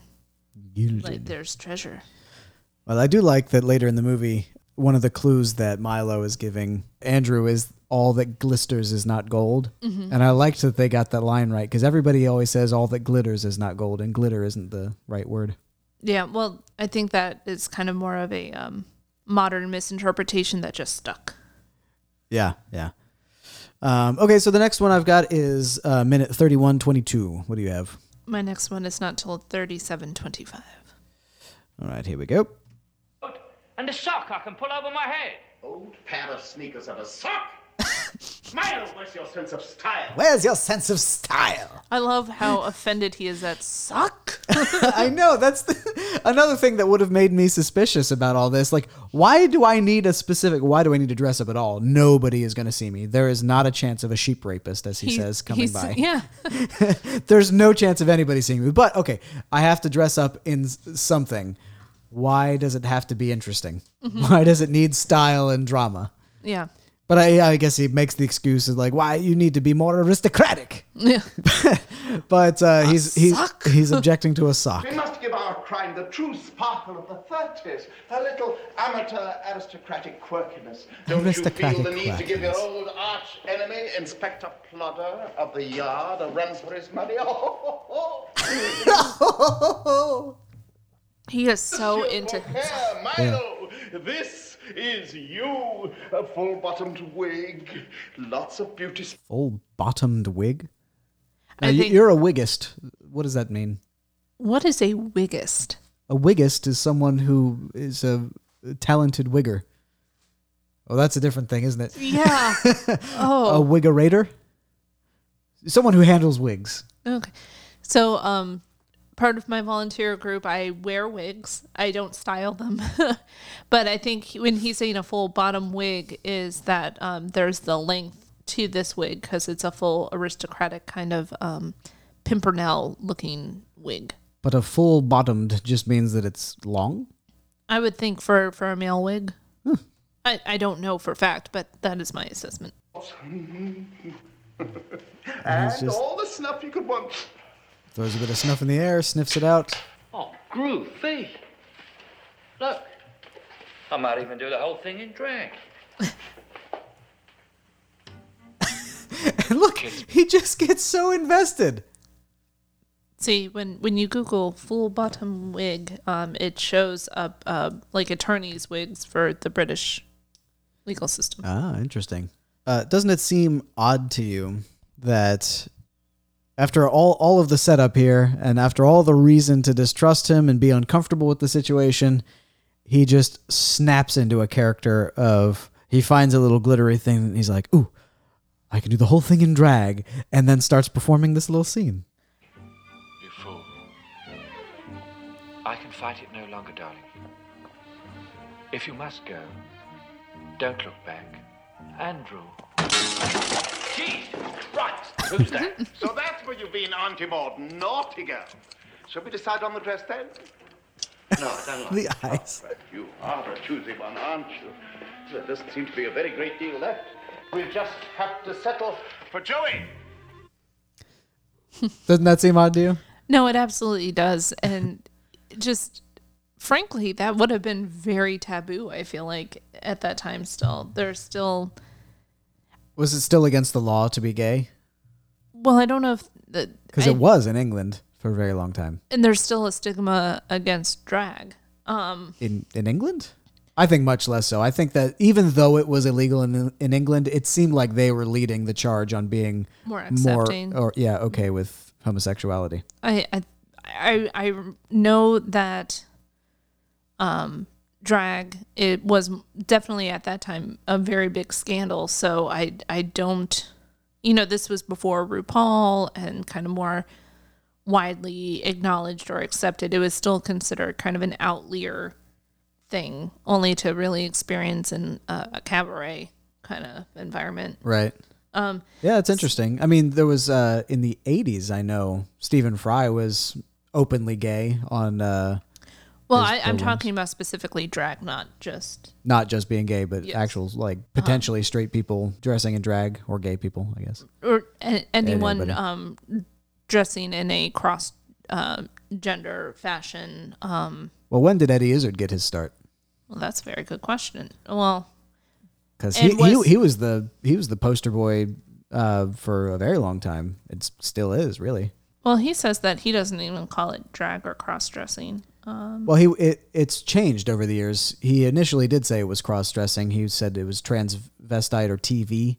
He would say. I don't know if that uh, term has gone out of use, but uh, that is how oh, he- that that's very true. If it has, please don't think I meant that in an offensive way. right. Um, But but this is how he used to uh, describe it, and he would call himself an action transvestite or a, a executive Executive, yeah. executive transvestite. So I'm trying to. Well, I, I don't want to take up dead air time trying to look up when he first. well, it says years active, uh, 1982 to present. oh, okay. Um, so early 80s, and this movie takes place in the early 70s. So there's at least a, a 10 year gap before Eddie Izzard came on the scene to kick in the door. It, it's still. I, I mean, even though it was more accepted, doesn't mean that it was more commonplace. There, there was definitely not a drag uh, performance presence. I would say on a national landscape, but quite, quite at that time. So. Sure. But but still, it, it also I think denotes to Milo's character that he was kind of in with groups, you know, more theatrical groups. He he mentions that too, and it's kind of seen as um, a less posh or Well, and this is actually um, I started a little bit early, but I'm glad I did because we caught all the all of this with uh, the drag. But in a moment, he's going to dress up as a, a clown and mention that he has friends in um, the biz. in the who have made it in show business. But uh, also at the end of the movie, when he's making another reference to it after he's already been uh, Inspector Doppler, um, he says that I told you I had friends in the arts, and he says that last part kind of um, significantly. And to me, it sounded like that would have been a metaphor at the time for I've I have gay friends. Yeah, yeah. I kind of picked up on that too. Yeah. Um. Anywho, so let's uh, continue and see if we can get some of this clown action. Here it is, Joey. Why Joey? Was that a was that a real character at the time? A Joey clown? I I don't know. I don't know much about clown history. Sounds like it would have been more of an Australian thing, like oh here's Joey the clown. Well, Joey in Australian speak, I, I associate more with the baby kangaroos. Yeah. Oh here's a Joey. Clown! Can't you see it all? The sawdust ring, the tinsel, the glitter, the lights. The elephants, the high wire. He's getting the into it now. crowd. Milo Tindle the kiddies delight. oh, this is all right. This oh, is all right. Like all of a sudden he's just he's forgotten about the woman he wants to marry, about this weird robbery caper. He's just excited to dress up like Joey the clown. Maybe it's the snifter. He's had a bit of a sniff. Although I'm pretty sure that was all fake snifter. Uh, we don't want the police to find any fibers from this beautiful cloth. You've no idea how clever they are in those laboratories of theirs. We won't take any risks, you and I. That's right. Down to That's your right. Smalls, don't be shy. Down to your smalls.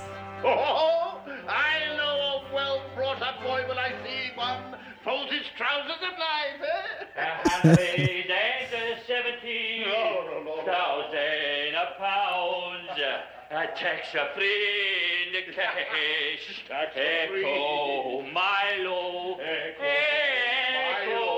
Ma- Echo Hey! le bouton. Snapshoes! Do you know, I've always wanted a pair of these. Ever since my father Why? took me to the playground when I was a kid. Yeah, I'm not sure. I might have got only Unless you're, you know. uh, You never know. A lot of my Like friends did. sideshow, sideshow Bob with exceptionally long feet. Yeah. 32, 39. Slow motion. A lot of my friends did. They got to the top, you know how? They danced their way. Of uh, show business, he means. You All know, my I guess. Vaudeville's loss was hairdressing's gain. Vaudeville's losses. I could have been in vaudeville, but instead, I'm a hairdresser. I think one is a little more glamorous than the other. Uh, Go yeah. on. No, what? I was just gonna say my next time point. Do. Uh, thirty-seven twenty-five. Just the at this point. Oh, yep. He has convinced Milo that what he needs to do is get a ladder from the shed and use a glass cutter and some putty and a just very intricate um, way of breaking into the house. But he is made the absolute fool in this scene. Like Yeah. even just walking from the shed in the full clown getup and the shoes and the pants and everything that doesn't quite fit him right. You know, and I can't. It's it's hilarious for the the symbolism that obviously Andrew loves. He's made him a clown, and He's that's part of the fool. humiliation. Yeah, but he's he- degraded him. But he couldn't have predicted that for some reason Milo would be obsessed with this clown costume and willingly he was just like not even just willingly gladly excitedly put on the clown costume. Of the other I you know honestly I think the monk would have been the most covering outfit or just the the thief's costume that he um, decided. So in that little trunk bin there was a classic black and white shirt thief with a bag for swag um, um, there was a monk uh, there was a uh, like a 17th century dandy and um, there was the the one female outfit that looked kind of like a flapper garb, and then the clown. And I was like, you know, I would have almost picked the thief to be ironic because, and my I think Milo said like that's a little on the nose, don't you think? but also why would he care like he he didn't want to dress up as anything originally He's- now he's like oh but now you're just advertising that you're a thief who Yeah. cares no one's going to see you yeah, th- this is all just for the brain of Mister Mister Wyke. Yeah, it's crazy. But anyway, so I've gone to uh, 3705. I think your timestamps are off because I trimmed out the intro and you were doing the timestamps with the intro. Yes. Um, so I've put it on 3705. And so it's got uh, Milo coming out. He's got the ladder in hand. He's done up completely in his uh, clown costume and he's walking across the yard. This is something out of my nightmare because it always looks like the clown mask is looking at the camera It's Pennywise. and it's I, I can't even explain it just it looks so goofy and not intended to be horror and that's kind of what scares me about it it's just awful and even the old music He's walking through a croquet field and tripping over himself, and Wyke is just, oh, he's so delighted that his scheme has come to, to fruition. yeah all of this was a set i mean the sets are fantastic in this movie mm-hmm So that that was really the only part of that that I wanted to show was just how degrading he's making this for Milo. oh absolutely Yeah. yeah all right so what's my next one my next one is at 4728 what about you Mine is at 49 ish seconds, which, uh, so they, they may correlate to the same scene. Smashy, smashy. so laurence olivier actually cut his hand very badly when he did that Yep, I I read that too. He palms a uh, a napkin um, or a handkerchief and puts his hand in his pocket until they finish the scene. Um, very similar to what happened in Django Unchained. Yeah, I read that, and Leo, I I yeah. don't yeah with Leonardo DiCaprio, and I don't remember what scene that would have been. I'm guessing some scene where they were upstairs in the house, chatting about. Yeah, I think they were having dinner or something, and um, he like smashes his hand against um, some drink glasses that were on the table. Ah, well, you got you got to hand it to him. Fly to the four winds, That's a pro move. that the contents of doors be strewn like autumn leaves. And he's still grabbing stuff with his hands. You know, it may be that they didn't use that take. Maybe they did another take because I don't see him palming anything in this one. He's got his hand in his pocket. But you know, that's a, that's a pro move. Cutting your hand badly and then just continuing the scene without blinking, essentially. And you said yours was at 49. forty nine fifty or so. So I don't know how much backwards that has to go from uh without the intro, but um, it's basically on second thought. No, I, I don't think I'd prefer to have a concussion. That's right here, I think. There it is. The original blood instrument. The poker. Right. About to beat him. Now, where do you want it? Now, don't get carried away. It's not a murder weapon you were talking about, you know. No? No. When No. pressing an object uh, from which I receive in the classic formula a glancing blow which will raise a lump without actually cracking the cranium. Why don't I just keep tapping you lightly on the head with the poker until the lump comes up? Quite frankly, I've rather gone off the whole thing now. I've rather gone off the Always whole tie thing. me up and gag me and leave me to be found by the cleaning woman. Lots of mercy, Mr. Wyke. There he goes. Whatever do we be doing there? All trussed up like a turkey cock.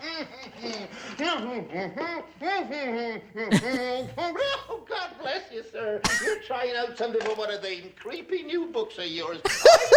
Some creepy new books of yours. He's so e- even in his mockery of the future version of himself, he is so into himself. Yeah.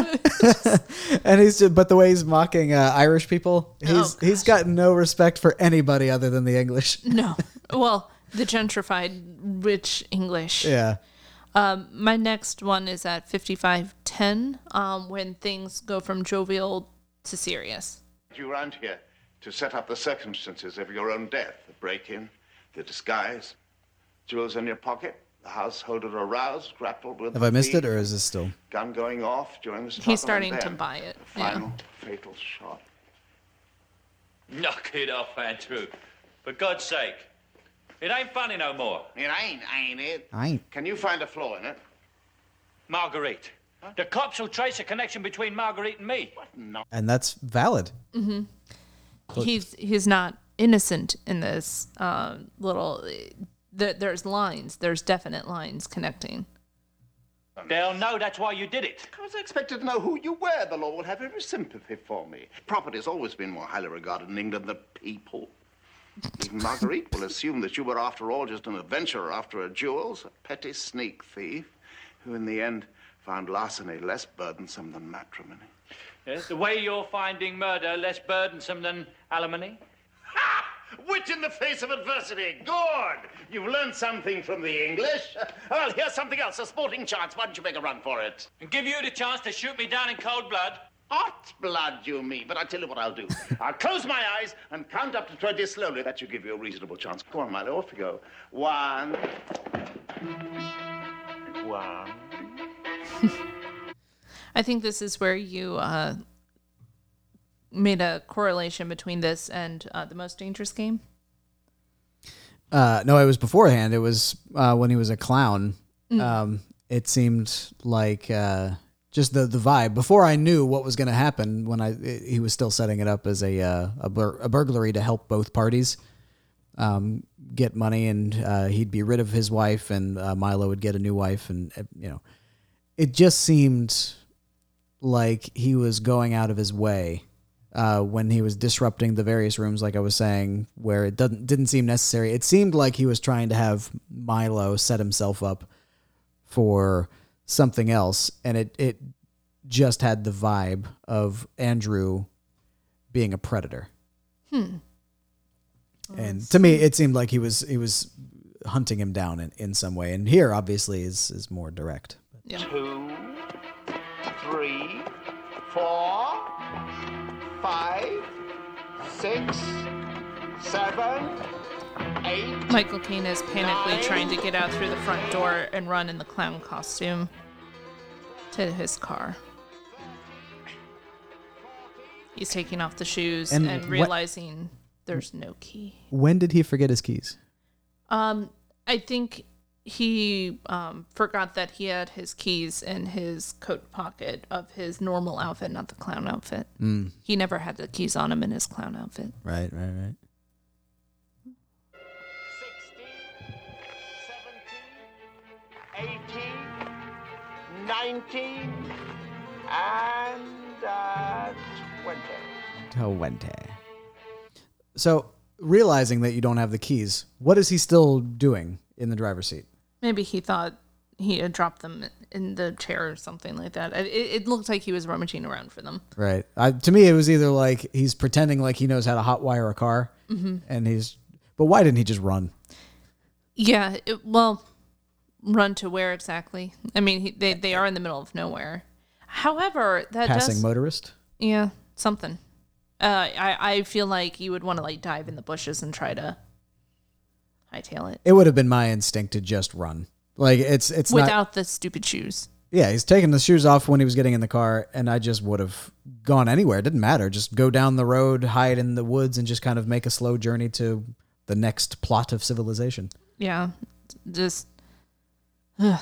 And then I, I will say after this point, it loses its the movie loses its sense of humor for a little bit, like with Michael Caine on the stairs pleading for his life, Oh yeah, and that oh beautiful. with just the the ugly tears and Yeah. Well, and when he says and when he yells please, oh my heart breaks for him. yeah, absolutely.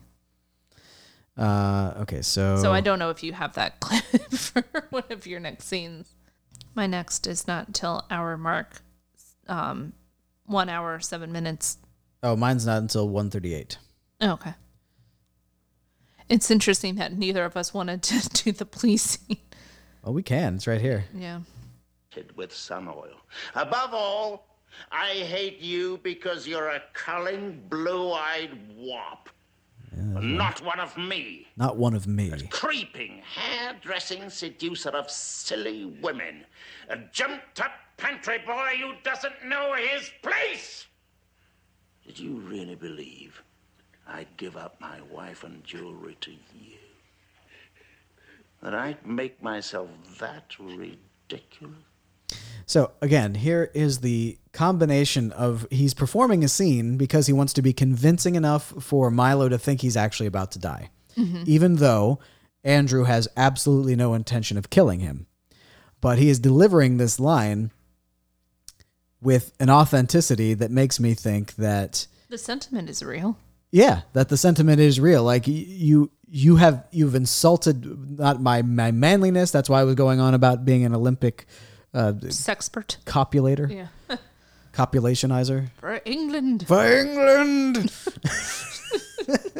that's the, that's the English uh, Braveheart. Oh, well, that's ironic on several levels. I haven't seen that movie. Well, I don't. it- I don't understand. Isn't it about like Smurfs and like taking over some sort of uh, cabbage field in in Scotland? Like they were worried about the English coming and taking their cabbage. off microphone, I will give Zach a history lesson between the uh, English and the Scottish. Oh, and I the know tense- all of that. Yes, yes, yes. But uh, As a Duncan, I feel like you should. why is it Duncan? I am ashamed I haven't seen the movie. I do know. well, no, Scottish you don't need to see the movie, but just know the history. I know the history. Wasn't any cabbages involved. No one likes cabbage. anyway, Um, Yeah. so serious. serious. Why Tears. not? You're not in love. Now, ugly crying. I think that's rather rude. I thought that uh, It's more when it comes out of his nose. Michael Caine was dishy in this movie.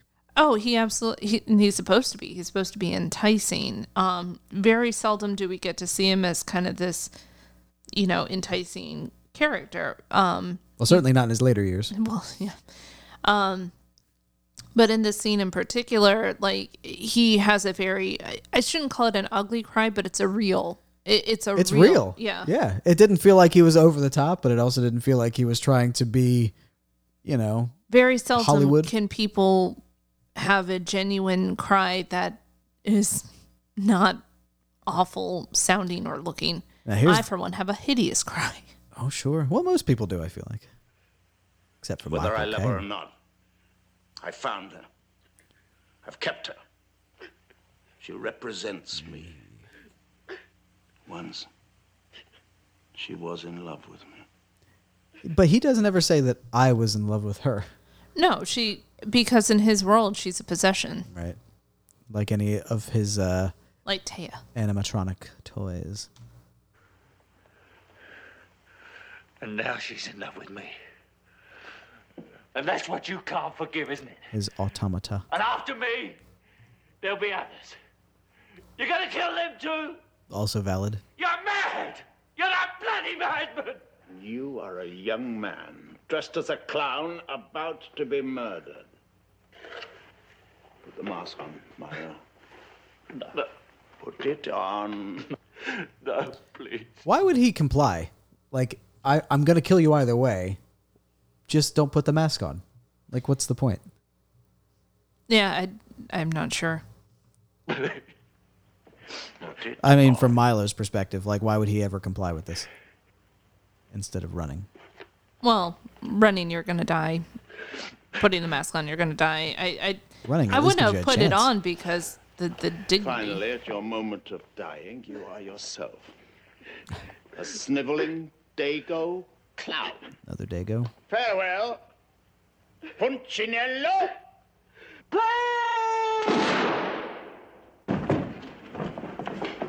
It was a great pratfall. I wonder if that was a stunt double. Yeah, Because you could you could you could see where he braced himself on some of the stairs, but still, I mean, that could have been very dangerous. Just completely head first falling down some stairs. Mm-hmm.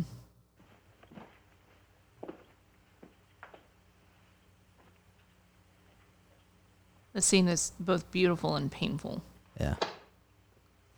He just checked for a pulse and dropped his wrist and is now going amongst the mess that is his living room area. Yeah, with the papers strewn all over the room, which I thought was funny. He was like throwing stuff down earlier, and Milo took his transcript. He's like, "No, that's my transcript," and he threw it up in the air. And he's like, kind of like, fair is fair. I'll just have my uh, secretary organize it. Uh, so that is the end of what I would consider Act One of this film. Um, yes, I suppose so. So let me see. I've I've listed out my. Yeah, so I thought the burglary setup was the first twist.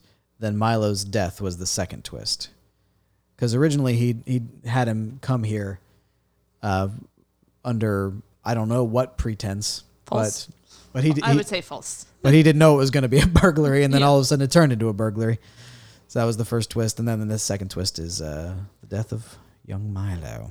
So my next scene um, is early in Act Two, or what I would consider Act Two, um, at the one uh, hour seven minute mark. Can't a man just enjoy his caviar? Tastes like fish eggs. So um, we're seeing the house with just um, Wyke, and he's prepared himself a little snack of um, caviar on toast, and he keeps going to take a bite, and Just finish the bite. he keeps having to put it down because someone rings the doorbell. So I like this touch. Um, his kitchen area is much more modern than the rest of the house, and it's got all the different bells and stuff for if uh, he rings the bell in some other part of the house, it lets his servants know where to come and serve him. That's not really a, a conceptually modern thing that I think a lot of No, no, I meant modern. Like the kitchen had Oh, cabinets and a, a toaster refrigerator and stuff like that. Yeah. okay. I just thought that was funny. The whole like just every time he goes to take a bite, the bell rings. Yeah. Oh, and here's Ah, good evening, sir. introduction of Doppler. I was beginning to think there was no one at home.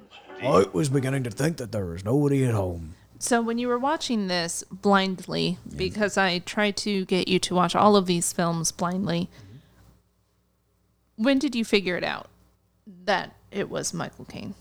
Uh, certainly not initially. we were watching with your uh, delightful husband uh, to be, uh, and he, I think, called it immediately. Uh, when we saw, he said, "Oh, that looks like someone familiar."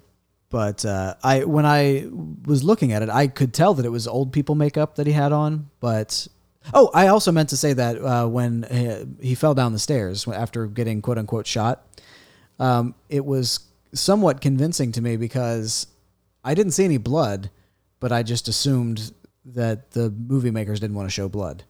It is a PG rating on this film. Is it really? The remake is an R rating.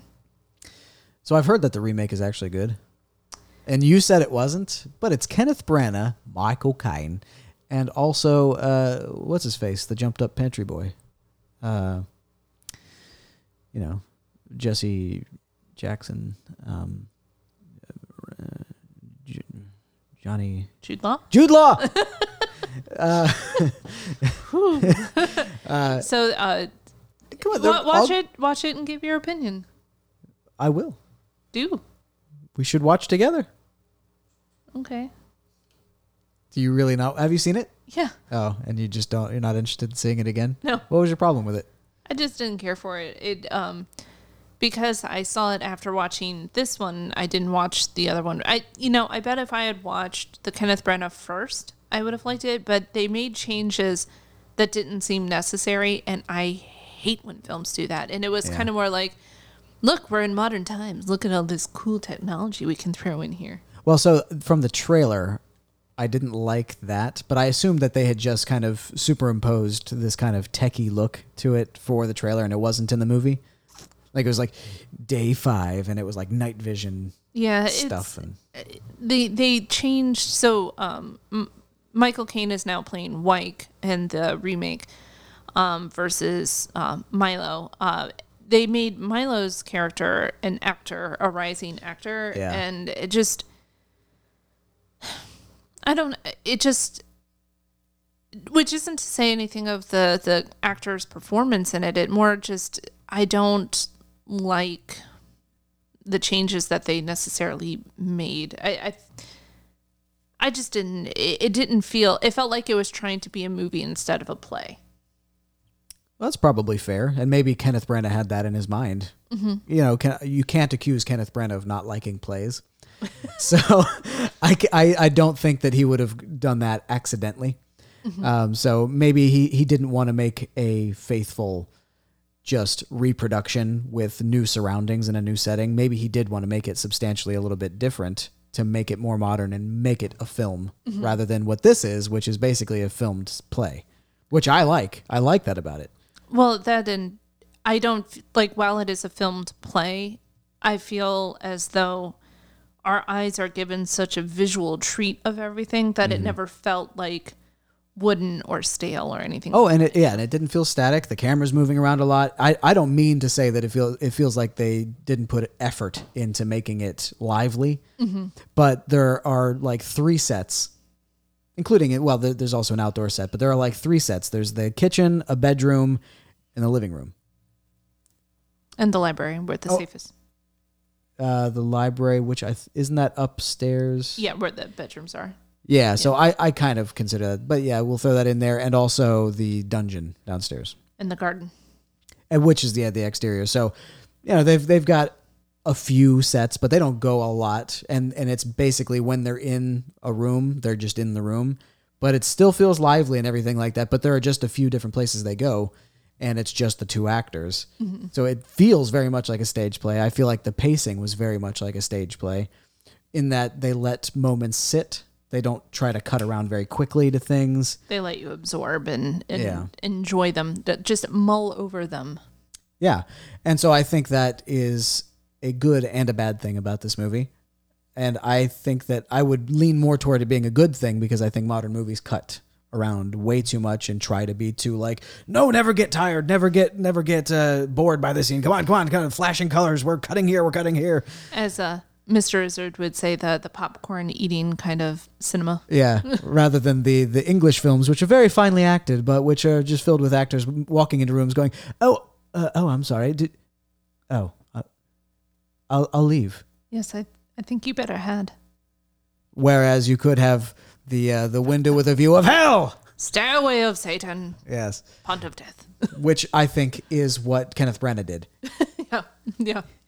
You try to make it a more popcorn film, Yeah. a more entrapment-y kind of thing. But um, so I'm not sure when your next scene is. Um, I don't want to make us have to sit through the entirety of it, but about um, hour mark 20 through uh, hour 22, um, Detective Doppler shows Wyke he's not the funny man that he thinks he is. And I think that that's a fantastic just bit of Not buying into any of his. his shenanigans. Yeah. He's like, You're not clever, you're not fun.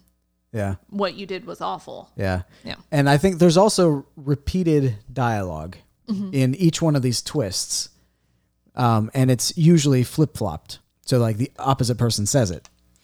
Um, and there was a, also a moment that I think was repeated more than once, uh, in which in the beginning uh, Milo was in a good mood and about to say something fun, and Andrew cuts him off and makes the mood more serious. And then that happens here too, where Andrew is is trying to play a moment off as kind of fun, And Inspector Doppler goes, uh, "I will be needing an answer, sir," or Yeah. something like that. Maneuvered him into a position where, by pretending to mistake him for a burglar, I could legitimately shoot him. When you uh, revealed your intention, sir, what was And so they did fantastic job with the makeup, and that was part of the reason why I didn't suspect that it was uh, uh, Michael Caine under it because it was so good. I thought it was movie makeup. I didn't think it was in universe makeup. Yeah. You know what I mean? Um, like they, they actually, it's they ha- he has a bald cap on, but you can still get all the brow wrinkles when he makes an expression. He's got a nose piece on, but it never, False teeth, false eyes. yeah, e- everything, and if, and obviously a wig. Um, Oh, even uh, eyebrows. He has Yeah. eyebrow wigs. Yeah. So it's uh is a fantastic job and looking at it now I mean it still doesn't look like Michael Caine. I mean it's a really good job. I would have been fooled. And and I wa- I certainly was fooled for at least half of his section of the movie. Half of his Doppler. Yeah, half of his Doppler I was fooled. And then at some point I I started looking more at the brow. And I could you can just you can tell and I I just I started looking I, I don't know if it was at the jaw or something like that and I, I kind of put it together and um but it was it was a really it was Sir very successful. reaction? Electrifying! He swallowed my story hook, line, and sinker. He fell to his knees, pleaded for his life. But I was implacable. I put the gun against his head and shot him with a blank cartridge. He's so smug. Yeah. Oh, so something that I found uh, that's shouldn't be important. I mean, it doesn't really matter for the, the plot of the movie, uh, the logic in universe. But a blank cartridge fired at uh, someone Can uh, still hurt you. could kill you. Yeah. Yeah.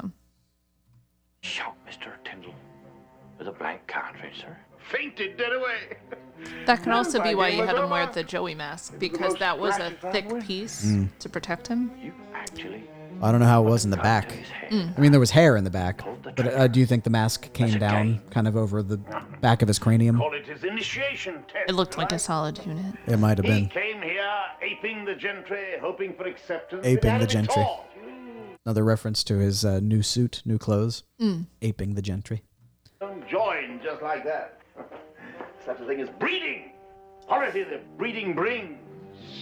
I like that he's saying this talking to someone who's clearly lower class than him.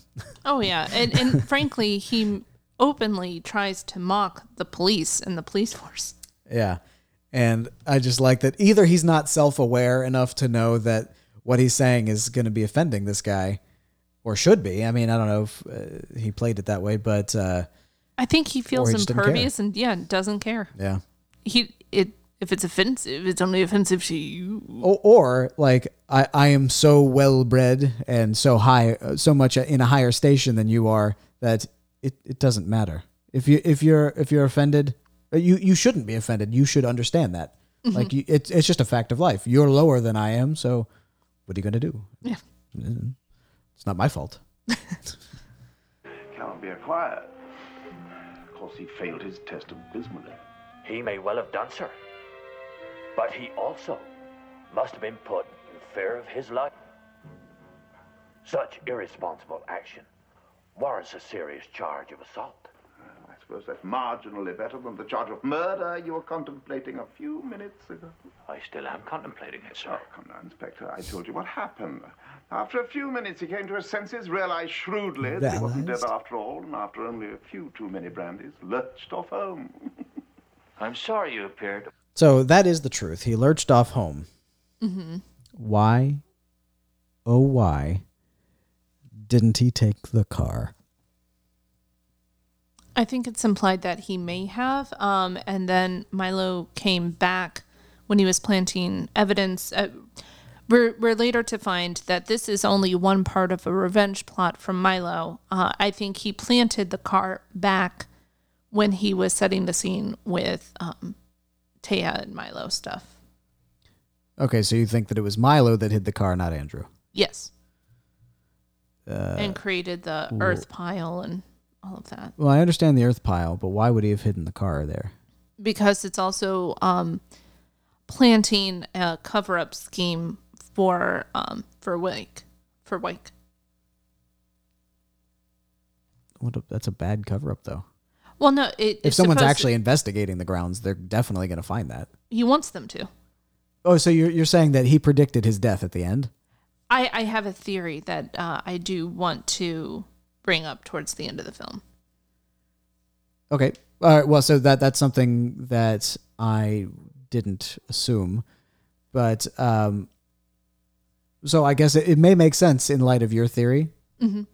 Well, that or you know, he wanted he wanted Wyke to believe he was under investigation for murder. The car still being there points to this fact. Um, so it works for either of those two plot points. Well, I don't know that it unless he wanted to. He predicted himself dying, and then the. I don't understand why the car matters. Wyke has a gun. Uh, Milo is dead from a gunshot. What's the car got to do with anything? Well, the the car is still on property and evidence that his last moments were with Wyke, I, I and that Wyke was trying to hide this fact.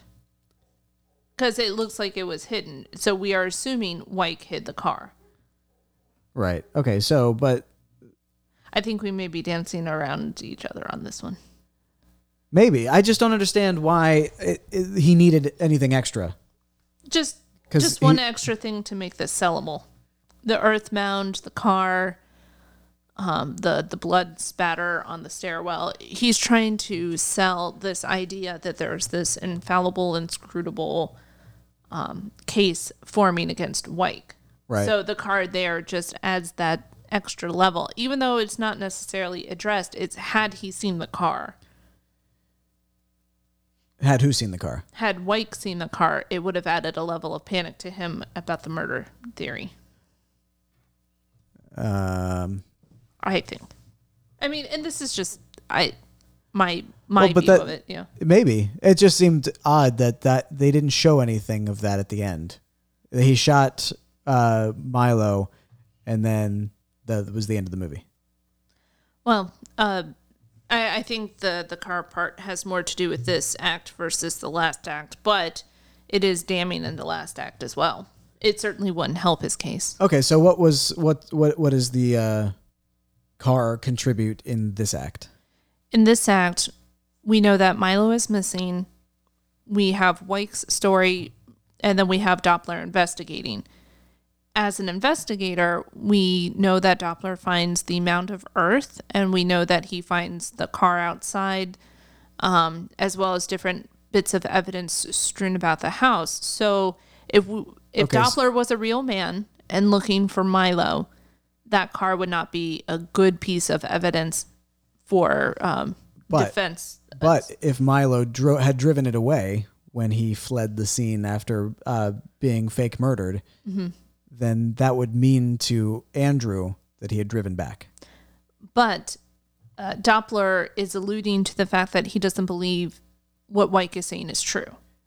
Well, yeah, and that and that's that's unnerving, but it would have confirmed to Wyke or Andrew that Milo had driven back. He had to have.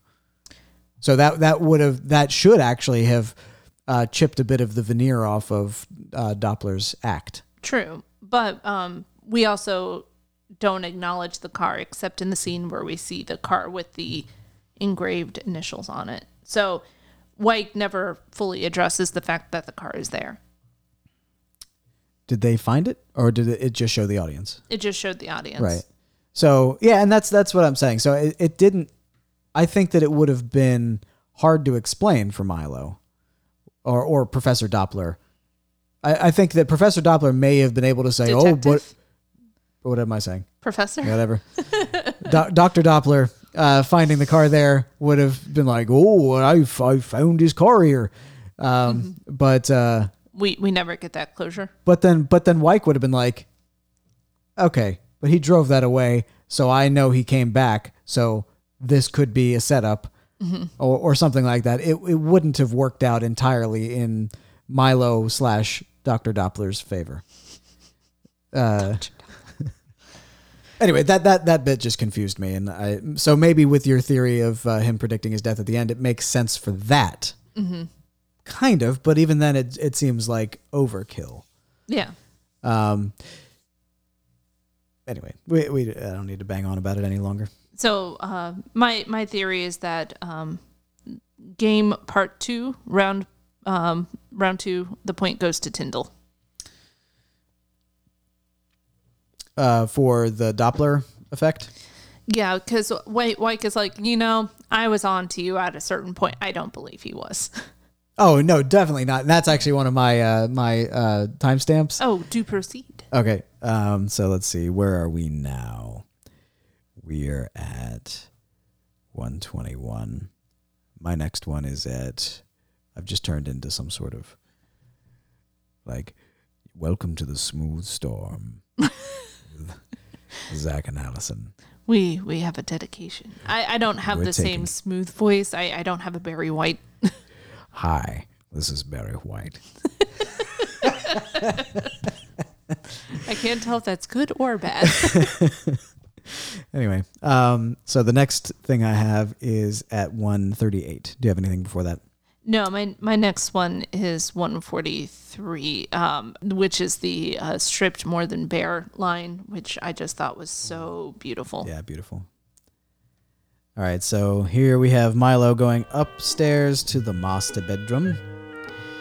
And So- we- oh, I love the line where uh, uh, so this is when Doppler is still going around the house and he looks at the bathroom and he's like, uh, Wyke says, "My wife showers." I bathe.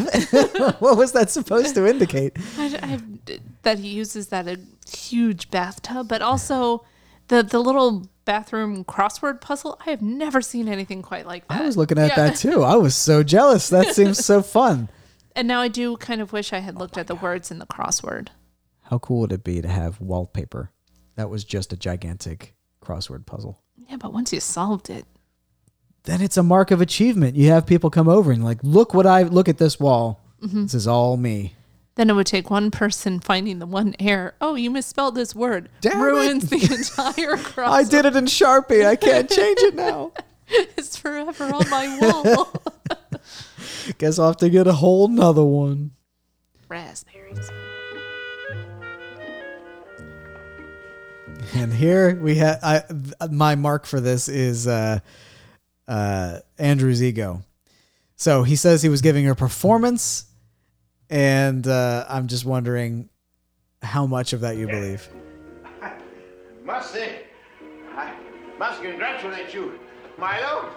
First class. First class You sure had me going there for a while. for a while. So he he's got the little giggle at the end. I find it so adorable. Mm-hmm. I just want to hug him. I don't know why. For reference, he also finds Cartman from South Park adorable. He is adorable. He's and Bender. they're both adorable. The more devious you are, the more adorable Zach will find you.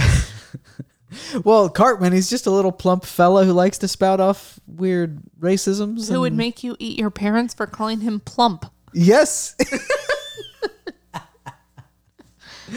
oh, he's and he's got he's just got an adorable little voice. And uh, Bender, I nobody argues. Meme. And Bender, uh, uh, don't even get me started. Most adorable fellow in the world. But anyway, his uh, uh, little Wyke coming up the stairs and just kind of giggling to him to us, trying to basically. It sounds That, like that was a good goof. I was in on it. exactly trying to convince himself Yeah. that he was all a part of the joke the whole time. oh, cheeky. Cheeky. Oh, you had me going at first, but mm, I found out. And I played along with you. How did you like my acting? I was so clever, bel- making you believe I was so scared and I know panicked. this pee in my pants is fake. I was carrying around false pee. I knew that you would do this to me eventually. It's water with a tinge of yellow. It's apple juice. I poured this apple juice in my lap. The peasant's apple juice. I wouldn't use the good things for no, this. of course not. For a while.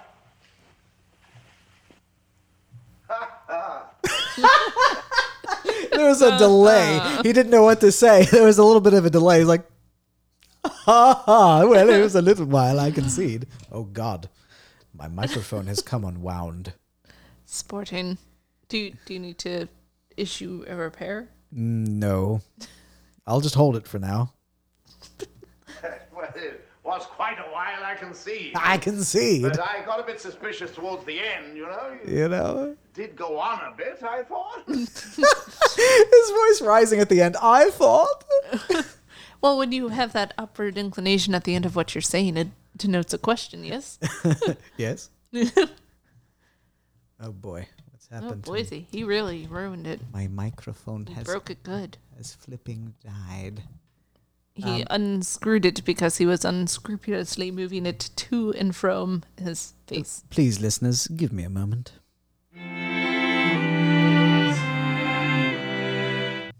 All right, so he's coming into the bathroom to join him. I would never use someone else's deodorant. Maybe he has spare deodorant on him.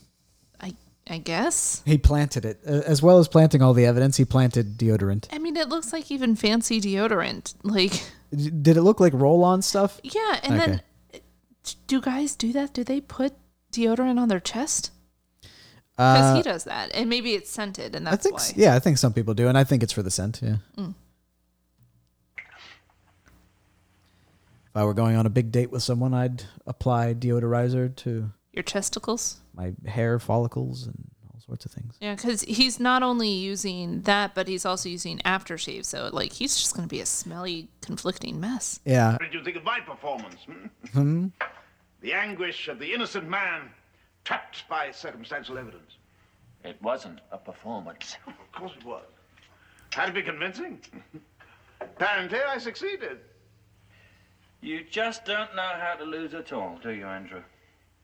All that crap you gave old Doppler about the gentry losing gracefully.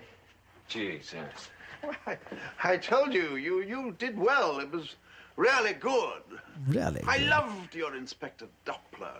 I'm glad you view the trifling masquerade in that light, sir. In that Your light, sir. makeup was damn good. First class. You didn't do that yourself, did you? I am a hairdresser, don't forget. I do have friends in the uh, arts. Yeah. he gives him a significant look. As he zips his fly.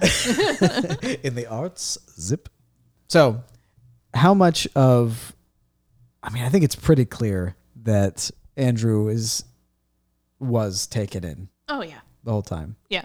I mean, he will not admit it, but yes. yeah so that's what i it seems like his authenticity here is similar to his authenticity elsewhere when it seems like he otherwise would be scheming that's why i think that he comes in and out of being scheming and he goes into himself Okay. and uh, I, I just think that he is a uh, a, m- a multifaceted personality, and he lives by himself, so he's used to keeping his own company. So that explains all the voices. Yeah, exactly. Yeah. I suppose you uh, sneaked, uh, slipped in here yesterday while I was in Salisbury. Yes. Dumped your clothes into my wardrobe and sprinkled a little. Well, so he dumped the clothes in there, He came back. Uh, so but then that's another thing that why wasn't Andrew like? Because earlier he admitted to putting the clothes there. Because he was like, well, I didn't want them them to just sit in the middle of the floor, and he wasn't going to be needing them for a while. But he knows he didn't put those clothes there, so he knows he's being set up. Yeah, I think he addresses that. He's like kind of panicked. Like he wore them out. I don't know why they're here. Well, I thought he said that uh, he picked them up because he didn't. He wasn't going to be needing them for a while. He did, uh, but he he addresses that um, he changed, had brandy, and and left, so he doesn't understand what's happening, why the clothes are still there. He said that um, earlier. I don't know plan what of- well, with, but he makes nothing of it. He seems like he's he's really big on reasoning things, especially with his detective characters, reasoning from small pieces of clues, and that's a rather big clue. He didn't put it there. He knows he didn't put it there. So what what could that mean? That must mean that Oh, I, someone's th- I think him up. he knows that he's being set up. It, it- like he said, I think he said, "I don't know who is setting me up," or like he's he's getting all this stuff kind of live, so he's just having his more uh, naked basal reaction to it. Right. Um, I don't know. Masters, hmm? It wasn't my blood. I know you'll be relieved to hear. I got it from a pig's liver. Thought you could have used almost any Dago wine. Another oh, I'll Dago. have that drink now. Ah, of course. Gin and tonic, I think. Ah, you richly deserve it, my dear fellow. Come along. Anyway, um, so My next is at hour 43. My timing is a little off from yours, but it's the the stripped more than bare speech because I think that is a beautifully acted scene. absolutely. In mine, there was no time for bright fancies and happy inventions. Happy No inventions. stopping for tea. See, he's putting on a higher class accent. The only game we played was to survive or go to the wall. If you didn't win, you just didn't finish. Loser, lose all. You probably don't understand that. Understand or not, nothing you've said disproves my point. Look at the way you chose to get back at me by playing Inspector Doppler. Simple revenge. Paying back in kind. Every wop knows about that. Well, is honor satisfied? Score even? One set all? Honor? Once at all. That's another one of your words. That's a very sinister framing. Mm-hmm. It's you got stuff in the foreground. Everything is very dark, and it shows him kind of hunched over, angling to the left a little bit, and just his eyes narrowed, looking at him. It's very sinister. know that you stripped me more than naked. I know that you actually terrified me to death. I stood on those stairs looking down and realizing that my, my coat sleeve button, the banister, the nail on my fourth finger were absolutely the last things I was going to see ever. Then I heard the sound of my own death. Now that changes you, Andrew. Believe me. And I still owe you for that. It'll pass. It's shot, my dear fellow. Here, let me give you. I don't want an even score. And don't you give me any of that one set all the games I think it's enough to take part crap. My father just took part. And his father. And his father. Losers. As far back as you can go. Well, it stops with me. With me, the Tindles start winning. And others start losing. You, for example, Me. Lose what? a new game. My kind, my rules, played my way. Act 3 begins. Exactly. Um, yeah, fantastic performance. Just lovely. the, there was that raw emotion to that scene that I just like uh, when we were watching Jaws. Robert Shaw's kind of raw. There's no music. There's nothing. You can hear the little ticking of a clock, but there's nothing. But something that I would propose to you in this scene, the way he was delivering his lines, did he already see himself as past? In that moment, I died. It, you know, You the, actually terrified me to death. and in that way, do you think this is a setup for Wyke to actually shoot him? He knows that it's going to be the end result of this game. However, he already considers himself dead. If he already considers himself dead, all he can do is bring White down to his level. That's fascinating. Um, I like that theory. I like that idea. I mean, I think it makes sense. Mull it over. We can mull it over as we progress through the scenes. Um, yes, Bon. I think that is a fantastic thought, and I agree with you. Ah. Thank you. Hang on. Thank you. Thank you. Well, you. well done, Allison. You like me. you really like me. Well, I'll go take my Sally Field elsewhere. Yes, I think that that's a really I, that's a thought I didn't have, and I think it makes a lot of sense. Um, however, thinking through the final scene where it was building to him being shot, I actually had a problem with that, and that explains my problem. Um, I had a problem with the final scene, and your theory explains my problem. Um, I was wondering why young Milo, when he came back to plant evidence, didn't remove all of his bullets and, and replace them with blanks to prevent something like that from happening. Um, but I guess it makes sense that he didn't do that if he intended to die and be the final nail in uh, White's coffin. Wyke's coffin. I like it. Because what would be more horrible to someone of class than to murder and go to prison? There's no class in prison. Well, there's a different class system in prison. Yes, I've seen, you know, Oz and The Wire. I've seen uh, American History X. Yeah. So That was a brutal scene. Not not not amusing for a lighthearted podcast. certainly not. No, no. um, so, oh, um, hour 52 um, abouts. It, so I don't know how much there's a time difference, but just uh, I just wrote the, the caption cheeky. okay, let's find out what was cheeky. Uh, also, wait, you said it was an hour fifty-two, right? Hour 52. I, I timed it around 50 seconds.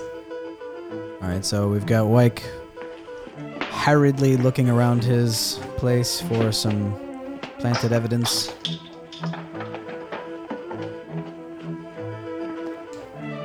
I'd like to know how what his electricity bill is. Oh gosh, the heating bill. Well, the heating bill certainly, but he's got like so help? many electronics that are always plugged in, Oh, and none of them could be efficient. do you want a hint? Yes, god damn you. So soon. oh, that. Where's my Where's list? my list? God, I think that's what I was just right. It's like his little cheeky attitude. Well, he also calls himself a little cheeky devil or And something here in a moment. eye. What stands before him he may spy, but optics sharp it needs and keen to see what is not to be seen. You said everything was in plain view! Well, aren't I the shifty old slide boots there? That's the it. shifty that, old that's, sly boots, then. That's what I was saying. the shifty old slide boots. Is a little I'm meaner, giving me anything but chance, you bastard! You bastard! Uh, yeah, that was a wonderful moment. Uh, the next one I've got is an hour fifty-five. Oh, okay. Yeah, that's uh Oh, and we also have uh, another slur that you missed. link. Ooh! All right, so I had uh, another question. Yes. So You really are the salt. So I think that this was uh, hour fifty five. Um, was actually my my next time mark where he finally says something to the effect of remorse for Taya. All the day empty when we go to. I know! It's a pair of shoes! In this case, one lady's left black shoe, size six. The other, I need hardly add, is on Taya's foot. God, poor tear! There. Poor Taya, eh? That's better. Do you know that's the first sign of sorrow you've shown since you heard of her death? Yep. I wouldn't put it here anyway. he doesn't want to respond to that. Um, Or okay. even upstairs among Margaret. Salt cellar! It's in the cellar! All right, so he runs down there to the dungeon. Mhm. The cellar. Michael Caine stays upstairs. He's just taking his time leisurely to come down. No, he pulls out this jacket and a hat. Mhm. And uh, It was out at the moment that he ran out of the house the first time. It was on the coat rack. I don't know the significance of putting it up there yeah. later, but um, that was on the coat rack when he was there before. Sure. Yeah. and I just yeah that the, the significance of him bringing it back out. They they took their time. Like he ran downstairs, so he didn't want Andrew to see him doing it, mm-hmm. And he did that before going downstairs to join him. I just don't know why. Maybe it's Tejas. Well, and that was my thought, but But yeah, I, I, I'm not sure. because when he comes back up later, he, doesn't, doesn't- notice it. No one acknowledges it. Yeah.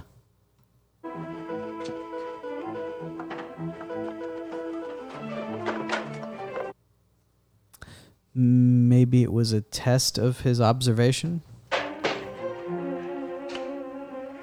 Possible. It did take him a while to find the eyelash.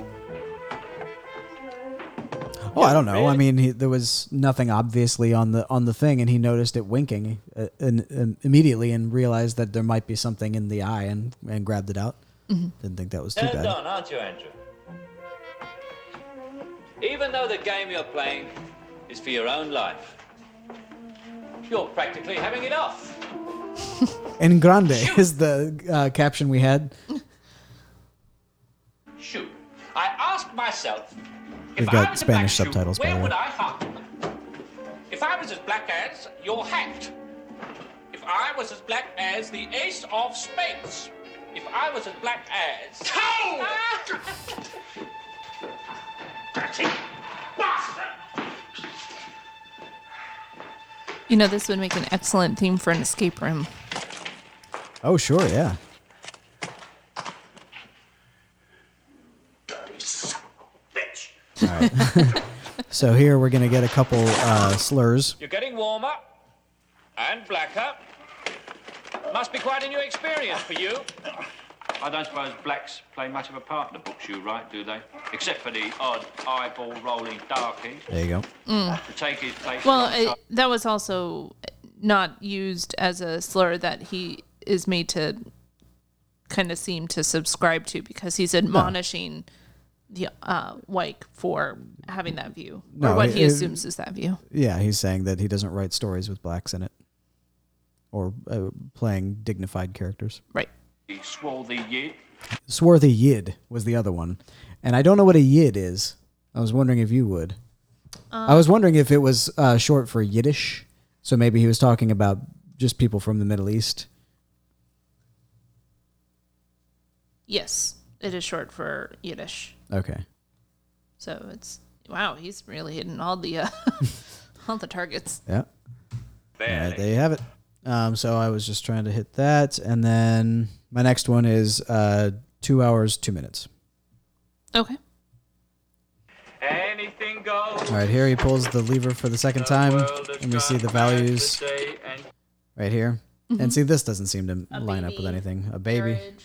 Make friends too easily. Yeah. Divorce. Which I guess could make sense, but none of the other ones do.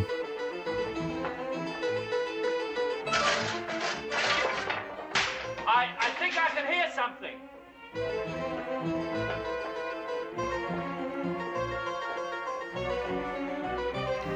I like how he's trying to make him panic even more. Just the I hear something.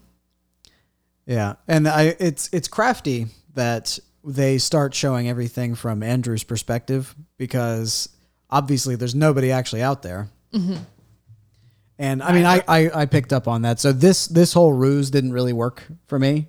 It worked on Andrew, and so I don't know if it was supposed to work on the audience. I don't know if we were supposed to be buying into this happening again. But with so many ruses having already been, you know, shown, uh, it, it's it makes one too cynical. I feel. So I don't know if that was their intention for us to have our backs up, and it was kind of a little bit of dramatic irony where we know what's happening and he doesn't. Um, but I, I certainly wasn't fooled, and I, I I knew he since we never saw anything out of the window, and when Michael Caine started doing the officer's voice in the doorway, I knew it was him doing those voices. I mean, he's good at doing them. If my back hadn't already been up, I I don't know, wouldn't have been able to tell it was him. Yeah, you didn't question it necessarily. But um, but I, I knew what was going on at that point. They're here. The police are here.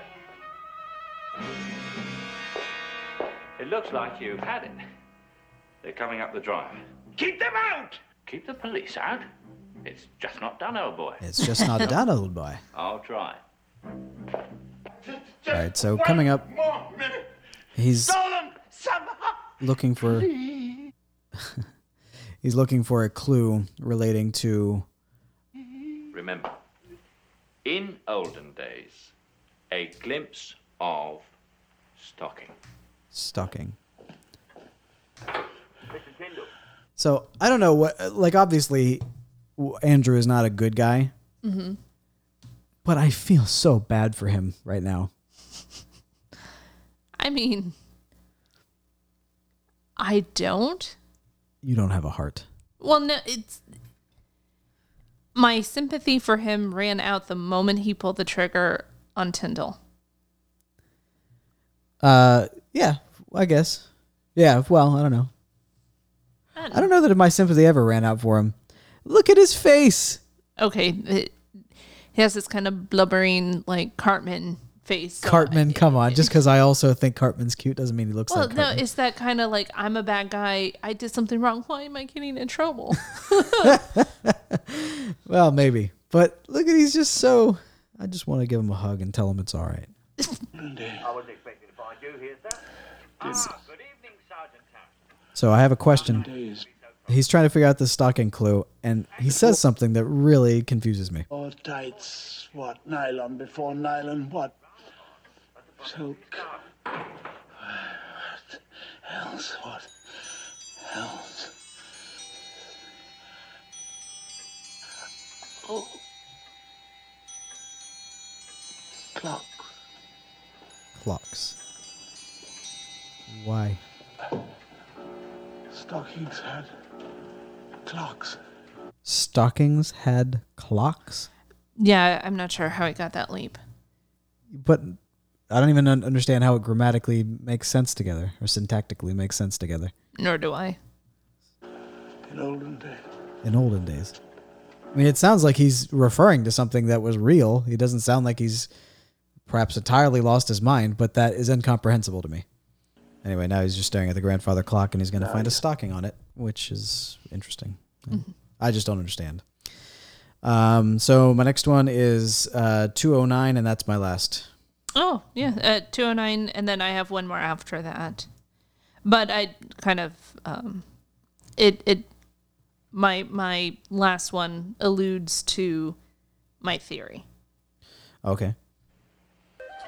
So the ruse he starts concocting here um, has a flaw.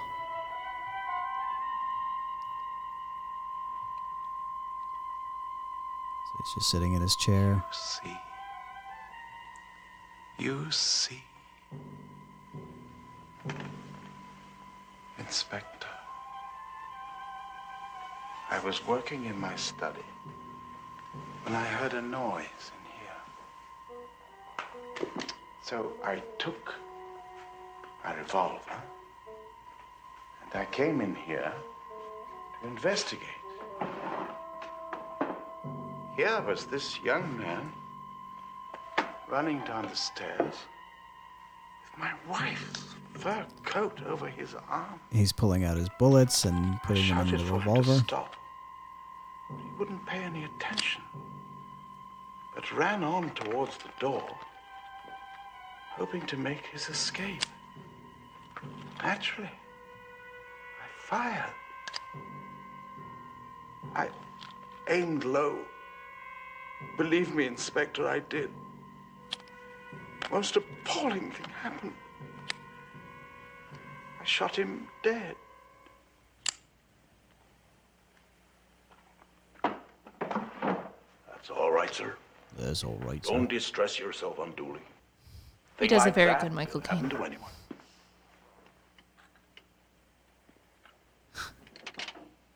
Yeah, it's kind of funny that he is now taking on the voice of Inspector Doppler. When per uh, Inspector Doppler did not ever exist. You know this caviar tastes a lot like fish eggs. All right, so he's got the coat. So you don't think he intended to just walk out? No. I can't let you go now. What do you mean? So as I said before, he could have uh, when he was planting the when uh, Andrew had left to go to the bank. Uh, Milo could have come back when he was uh, planting all the evidence and replaced all of his bullets with blanks. So I think that part doesn't make sense unless you assume he wanted to die. Or not necessarily wanted to, but already viewed himself in that that way. He he he knew what he needed to do for an end game. Right. So, but he was using his death to uh, entrap Andrew. Okay, so that could make sense of that. Um, Going about he's about to use an excuse, or he's about to give a reason why the police wouldn't buy uh, Andrew's telling everyone. new uh, ruse. It's just not possible. Who, whom would I tell? Who'd be interested?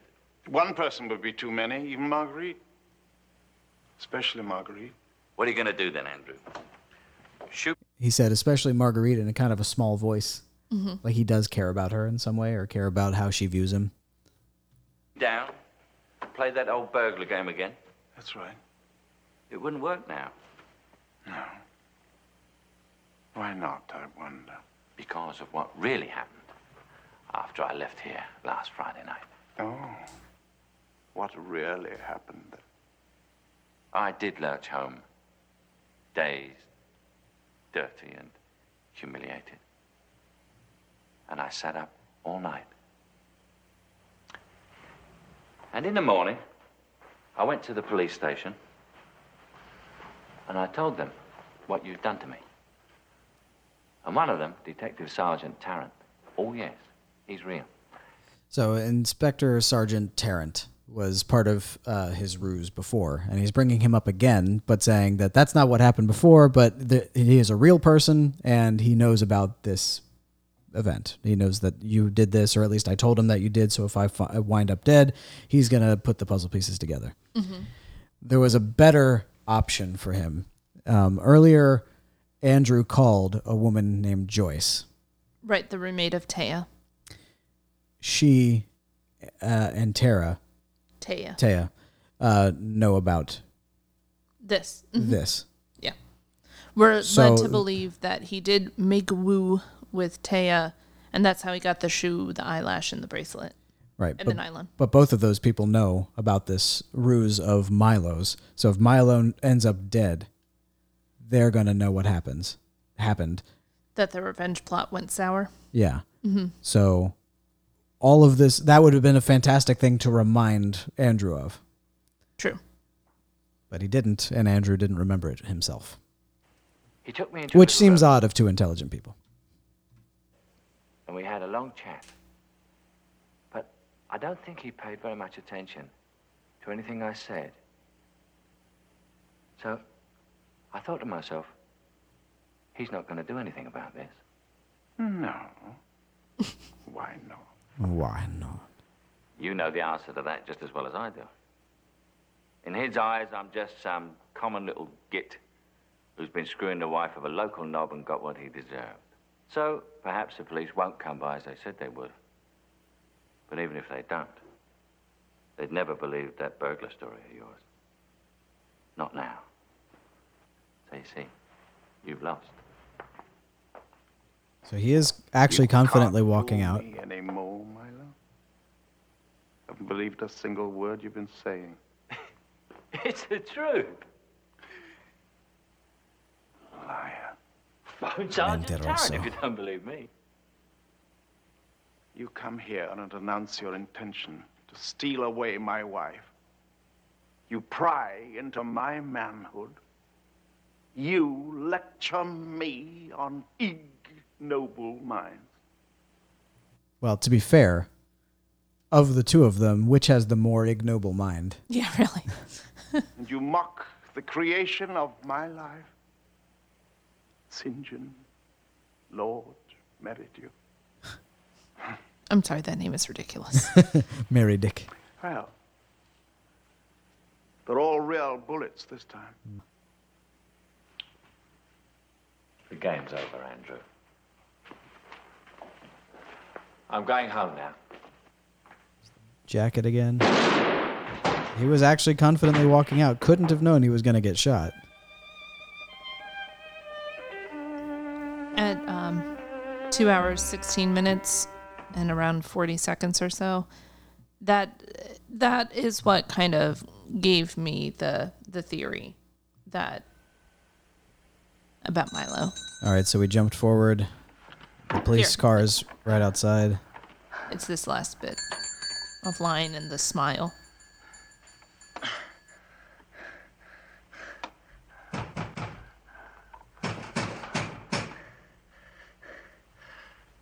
Andrew,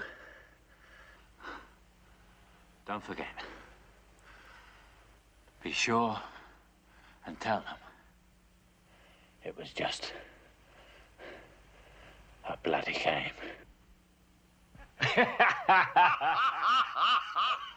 So I don't know that I totally agree now. Mm-hmm.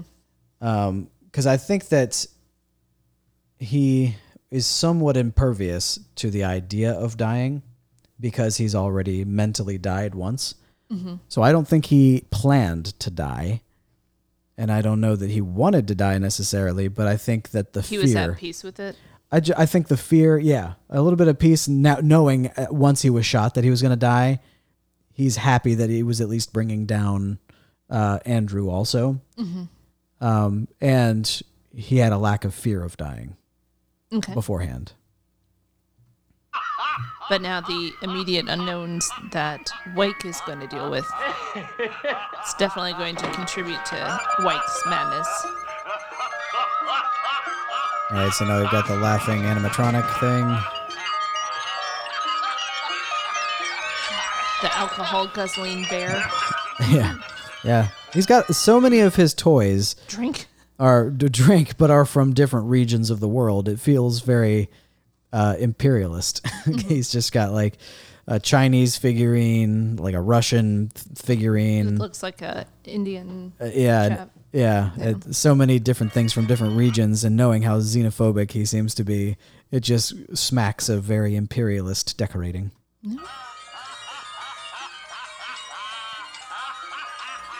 I would say the only thing that seems out of place is the Poe award. Like everything else, Poe is American. Uh, didn't he say he had a story about that? Why he won that? It was for one of his stories. Yeah. Yeah. So it's just more of his ego. All of his toys are going crazy. And then his the sound of his cry here. I would have re-recorded that. It sounds goofy. That's the it's the one part of the movie. I thought like we're far enough in. I can reveal to you. I really like this movie. Yay! Um, I thought it was a fantastic movie. This very last vocal recording of him crying, I think is so goofy. Mm-hmm.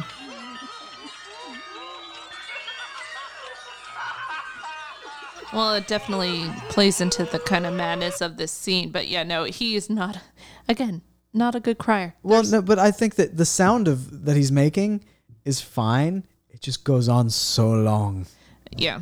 Well, there's definitely a madness to the feel of the end of this movie. Let's have a listen. So he's already begun weeping.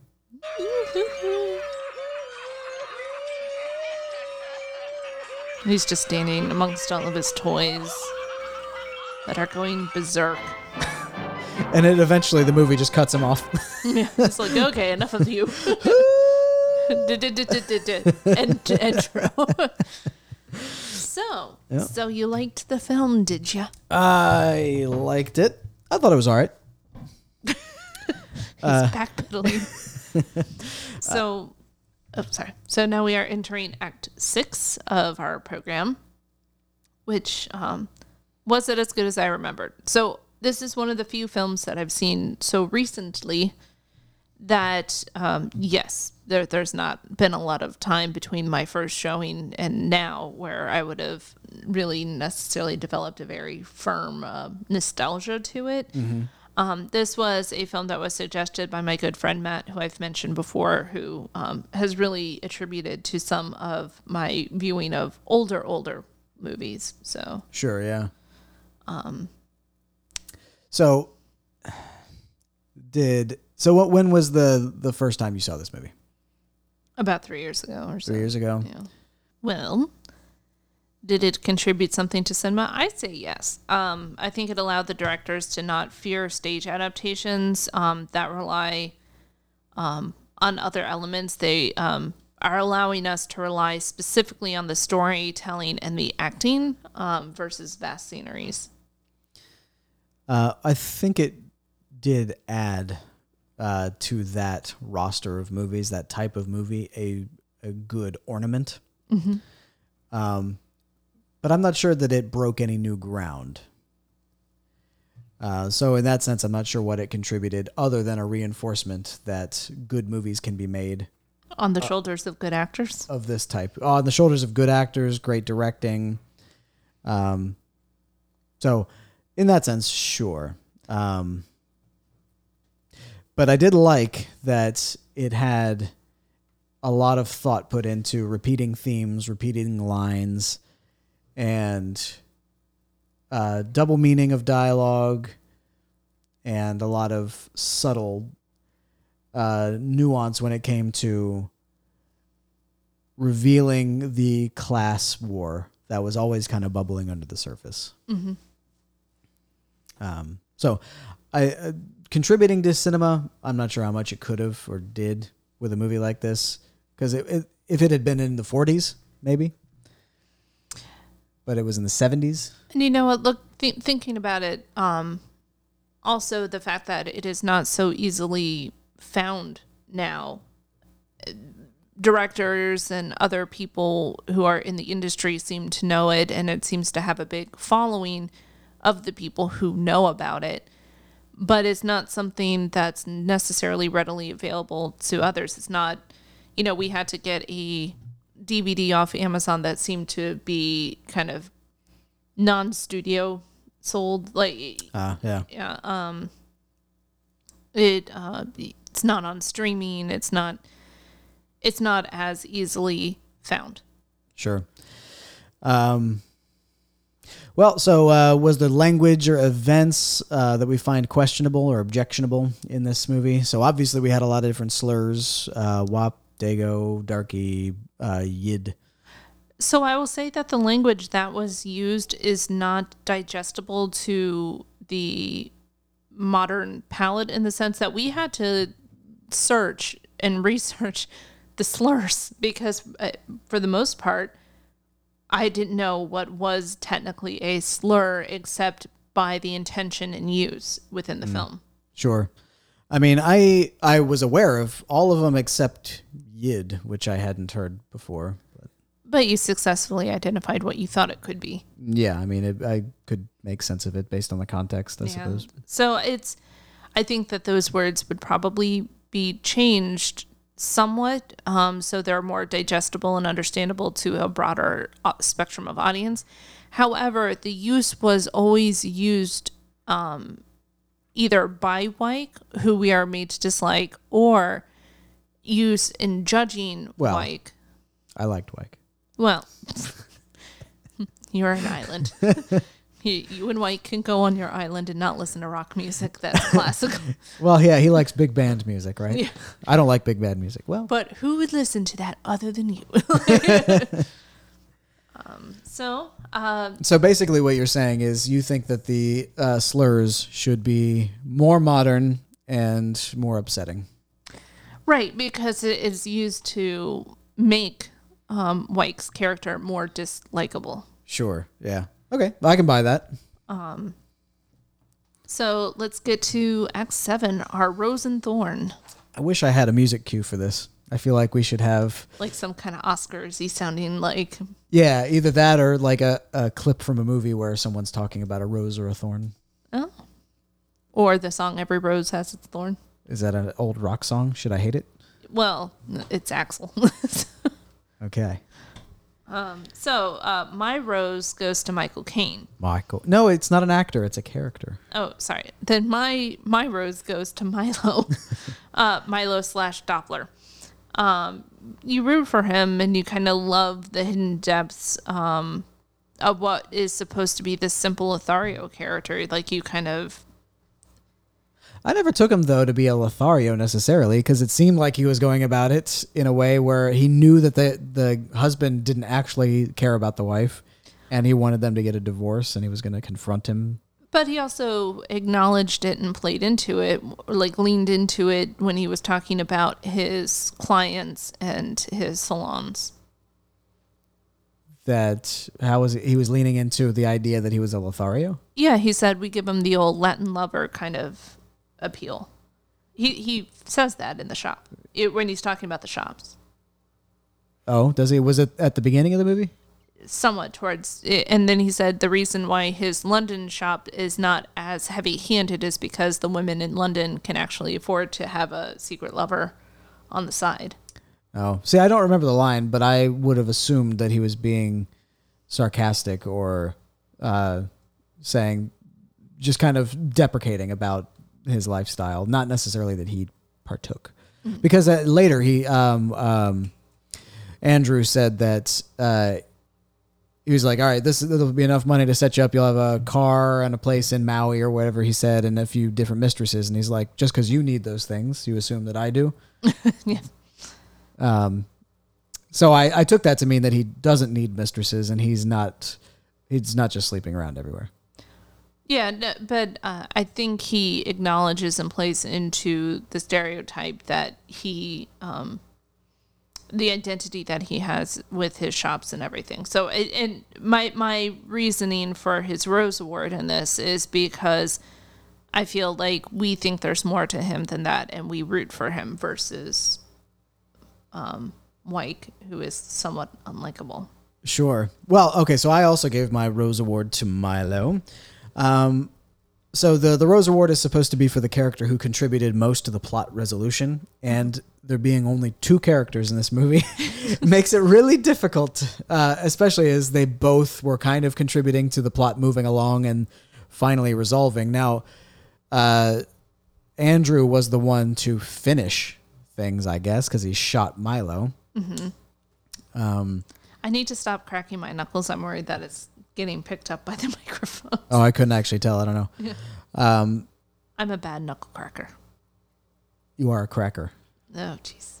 Um, yeah, I kind of I made a similar notation that I'm like, oh, I guess in a movie with only two people, there has to be a second best. So sure, the thorn will go to Olivier. I mean, that's kind of what I'm saying too. So, I mean, it was. Um, but my reason I think that Milo won out over uh, Andrew was that he started everything by wanting to marry Andrew's wife, and then brought it kind of brought it to a conclusion by playing the game best mm-hmm. and last. So it was all by his design that it came to be what it was in the end. So Andrew pulled the trigger, but it was kind of Milo pulling the strings and making it end up where it did. Can we also applaud the fact that this was supposed to have taken within a 48 hour period So it started off on what a Friday. and ended on a Sunday? Yeah, and uh, Saturday was the day that uh, Andrew went out to the bank and Milo did all the planting of evidence. Like that, that is a phenomenal amount of planning to, to accomplish. Yeah, yeah. So I guess it's not uh, unexpected that there would be a few loose ends like a car. But- Yeah, just some non thought out plot devices. Right. Um, so anyway, and my, my thorn would be uh, by process of elimination. Andrew, um, he certainly didn't inhibit the plot from moving forward or resolving, but I don't think he did as much as uh, Milo did. So that's that. Uh, so let's move on to the real rating, or if we want to be disgusting, we could call this real talk. Ah, I feel like coffee talk. coffee talk. Let's have a little bit of real talk over here. So, um, uh, the first category is uh, genre type or genre quality, and I gave two. I gave uh, one for twistiness and one for clever dialogue. So for twistiness, See, I would have just lumped that in with the writing. uh, I well, I mean, sure, I guess. But I mean, this is a specific subset of the writing, which I guess would be the same for any genre subtype. Okay, so uh, your sleuthy uh, mystery genre. Sure. I gave that uh, seven out of 10 Uh, because I took points off only because for The car. the car, the bullets, and the last leg of things I didn't buy into at all. Okay. Not not that I didn't like it, that I did, I and not at any point thought that it was real. When he when he said that he killed Taya, and uh, when he was having him go around the house looking for the the setup clues, I never bought into that being real. Okay. Um, but I thought, even though I didn't think it was real, I thought it was well acted, and I thought it was, uh, without having gone back and rewatching to find other things that I thought stuck out to me, I thought it was realistic to have uh, to for Andrew to have uh, thought that it was real and be stressed out about it and everything. So I thought it was great. I broke it up into five twists: the burglary setup, Milo's death, Inspector Doppler, uh, and Milo killing uh, Andrew's mistress, and then the final one was at the very end with uh, Milo saying that he told some detective, Ta- Tadler, toddler, yeah, whatever it was, tenant, tenant, tenentia, tenente. David Tennant. So for the first twist, um, I don't know. We don't have to go into my. I took kind of detailed notes on each twist, but the first one I didn't buy that it was a burglary. I knew that it was something else. For Milo's death, I was convinced at first because I didn't see blood, but I wasn't sure that they wanted to show blood. So I didn't know if that was a movie thing or not. But I mean, I was didn't see any reason why he wouldn't have died. And you did buy into the whole Doppler thing. Um, I did. Yeah, I, I bought into that. Uh, I was kind of confused why Andrew hadn't pulled the bullet out of the wall or fixed or covered up the bullet hole in the wall uh, when Doppler or before Doppler was kind of looking around. Because in his eyes, Milo was alive. So he, He didn't, didn't. He to. wouldn't have needed to. Well, still, I don't know. It just seems weird to have just left a bullet hole in your wall Yeah. Yeah. Because he did cover up the other one. But then you have to go to the store and buy putty and just, ugh, it's what a nightmare. Because the other one that was behind the uh, the picture frame, mm-hmm. he covered that one up. Yeah, that's true. because it was the Agatha Christie one, whatever. He he took that picture down and pulled the other picture up to cover the bullet hole. True. And he also, I don't think Because he because uh, uh, that was Marguerite's face that got mangled in that. So he may not have wanted to replace it with another picture of Marguerite. Maybe, but uh, he knows that Milo left and could have told the cops that he threatened his life and barely escaped with his life, and then the cops could have come and seen the bullet holes in the wall and whatever. He still could have gotten in trouble True. for attempted murder. Um. Anyway, so yeah, seven out of ten. Uh, for clever dialogue, I gave it eight out of ten because it wasn't just turns of phrase. They illustrated the class war bubbling beneath the surface, uh, imperialist racism toward Italians and other non-English, and lots of double meaning. So I thought it was very clever. Very good. So did you give it a genre rating? So I more just kind of left genre as a mystery um, genre, and I gave it an, an 8 out of 10. But for directing, I gave a 10 out of 10. Writing, a 10 out of 10. Acting, definitely 10 out of 10 for an overall real rating of 9 out of 10. Um, I gave it a directing eight out of ten, and the only uh, reason I took off points for directing, which I'm not even sure I should have done, but I thought that there were points in it that lagged longer than they should have. Like the very end. Like his his was crying at the end. Um, no, I wouldn't have necessarily taken off a uh, point for that. I don't know. I think that there were some bits of the pacing that could have been um, tightened up. So I don't. I didn't want it to be a blockbuster. You know, snapping between everything and you know being totally. I don't know manufactured feeling, but I thought that there were moments that could have been tightened up a little bit. Um, but uh, other maybe I should. I'll give it a nine for directing. That's what I'm gonna do. He's adjusting the score. Yep, real time. For writing, I gave a seven point five, and He's a top judge. and acting, I gave a nine out of ten. Okay. I mean, it's Laurence Olivier. Come on, what are you gonna do? so your overall rating? My overall real rating is eight out of ten, Wow. Wow. Wow. which is the highest rating I've given so far. you know, I'm very I talked this movie up a lot.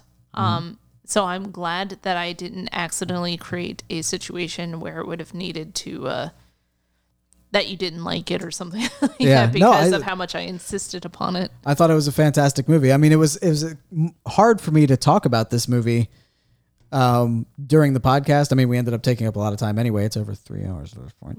We've got a lot of fat we can trim out of it, but, Marathon. but uh, it was hard for me to talk about this one because every scene I just want to be like, yeah, that was good. That was really good. I enjoyed that. That was nice. there was nothing really to pick apart. so uh, I don't I don't believe you watched Community. There's this uh, gentleman who's older who has a video blog, a, a vlog, as you kids would say, where he rates and reviews things that he gets at his local grocery, and so it's like store brand chips. I liked that. Good crunch, good salty. Like, just- That's also like Andy from uh, The Office. He was like, maybe I'll be a food critic. This food is bad. that painting is bad. So, and okay.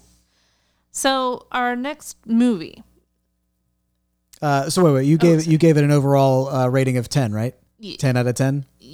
uh, t- t- uh, overall real rating nine out of ten. Okay, so you didn't Yeah. change at all. So your uh, nostalgia was nine, and your real was nine also. Yeah, my justification is because I saw it quite recently, consider compared to the other movies that I'm suggesting for you. Yeah. Um, that there hasn't been a lot of time for me to develop a difference of opinion. So let me ask you this: Yes. Why do you think I gave it one point less than you did? What did you like about it more than I did? Uh, I'm pondering. Should I play the pondering theme? Yes.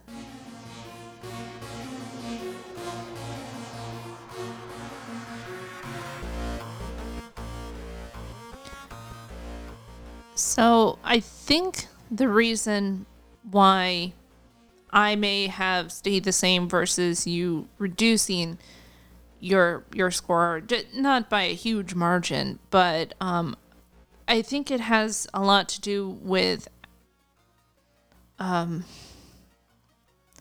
I don't know, maybe you have more of a critical eye than I do, or uh, your your view of the movie. We had differences of opinions of meanings and um, things within the script, so I think maybe And you you also had a, a ready-made explanation for the ending, or at least you, you have. I had a theory. Yeah, you have a theory that makes sense to you of, of why uh, certain events happened at the end, and uh, that explains certain details that I had that I thought were You you found holes, little Yeah. little waffle crevices that you wanted to fill.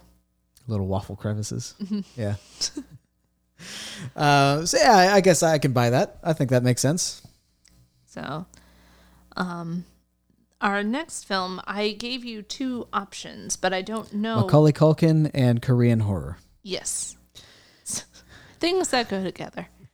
Um, Uh, I, I have proposed two movies to Zach ahead of filming this, recording this, not filming. Um, and so he has to make a decision. Okay, Macaulay Culkin, Korean horror. So, Um, Korean horror on the fact that we are now in September and moving into Halloween season, or Macaulay Culkin, who is not the main character of this movie, What's the name of the movie? saved. Saved. With an exclamation. Okay, I think that the fact that we're moving into Halloween season is uh, is reason enough to do a Korean horror. All right. So, our next film will be A Tale of Two Sisters.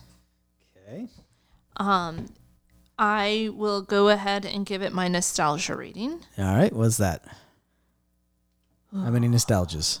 Wait, when was when uh, did you see it first? I first saw this film in college, so back in 2006 ish. Okay, so Tale of Two Sisters you saw in 2006 ish, and so that is perfect. You'll you'll actually be nostalgic. you'll actually be nostalgic about this movie. It's true. Um, when was the last time you saw it? the last time I saw it was maybe a year or so ago, maybe two years ago. okay, so it's not completely fresh on your mind, It's not completely fresh on my mind. So my memory of it will give me, I would say, an eight and a half out of 10 for my nostalgia rating. okay. Um, I cannot stress enough if you have not seen it, do not read anything up on it. Gosh bless you. Thank you. So don't read up anything about it before watching it. Just watch it, go into it pure. Uh, does this movie exist on a streaming platform? I believe right now it is on Netflix. Uh, it was also on Prime. Oh, good. I will verify this before you leave because I also own it on the DVD. Good. Uh, all right. Well, I'm looking forward to it. Korean horror, and Macaulay Culkin is not in this one. No, Macaulay Culkin is not in this one. It is a purely Korean cast. All right. So uh, I guess that's it. Unless you've got something else to say about things, you know, this was Sleuth. Whew. Ended up being a good movie. And Long podcast. meaty conversation. um, I think this is our longest one yet. Yes, by like an hour. I mean, we've got stuff to cut out, so it'll be all right. But still, good lord. I'm sorry to all of your backsides. Um, all right, so the next episode is going to be Tale of Two Sisters. I've been Zachary. You have been Hooery. I have been Allery. You've been Allegory. I've been an allegory. Please don't forget to leave us a five star review on uh, Apple Podcasts. and a comment to read aloud. absolutely, we'll see you next time. Listen to our new outro music. Before we outro. Uh, oh God, we've got other things to do. Oh, just thank you again to Julian Crowhurst at juliancrowhurst.com for the use of our theme song, our outro by Mr. Zachary Plumpkin. Goodbye, folks.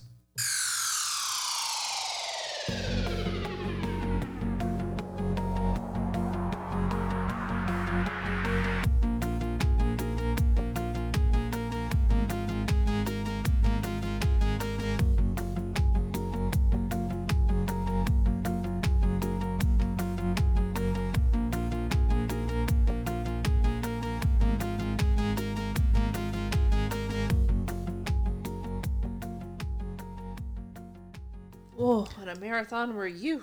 I know, crazy talk. All right, folks, uh, this is if you made it this far, you you're weird. You're a weird person for having listened this much. Uh, I'm gonna add a little bonus stuff on the end of this, Bonus. so You enjoy. made it. Bye. Bye. Mull it over. We can mull it over as we progress through the scenes.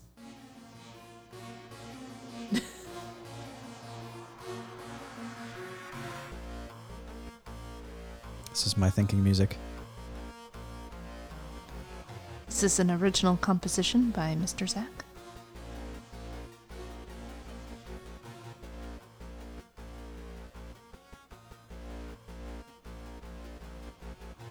We're both doing a shoulder dance. It's all about the shoulders.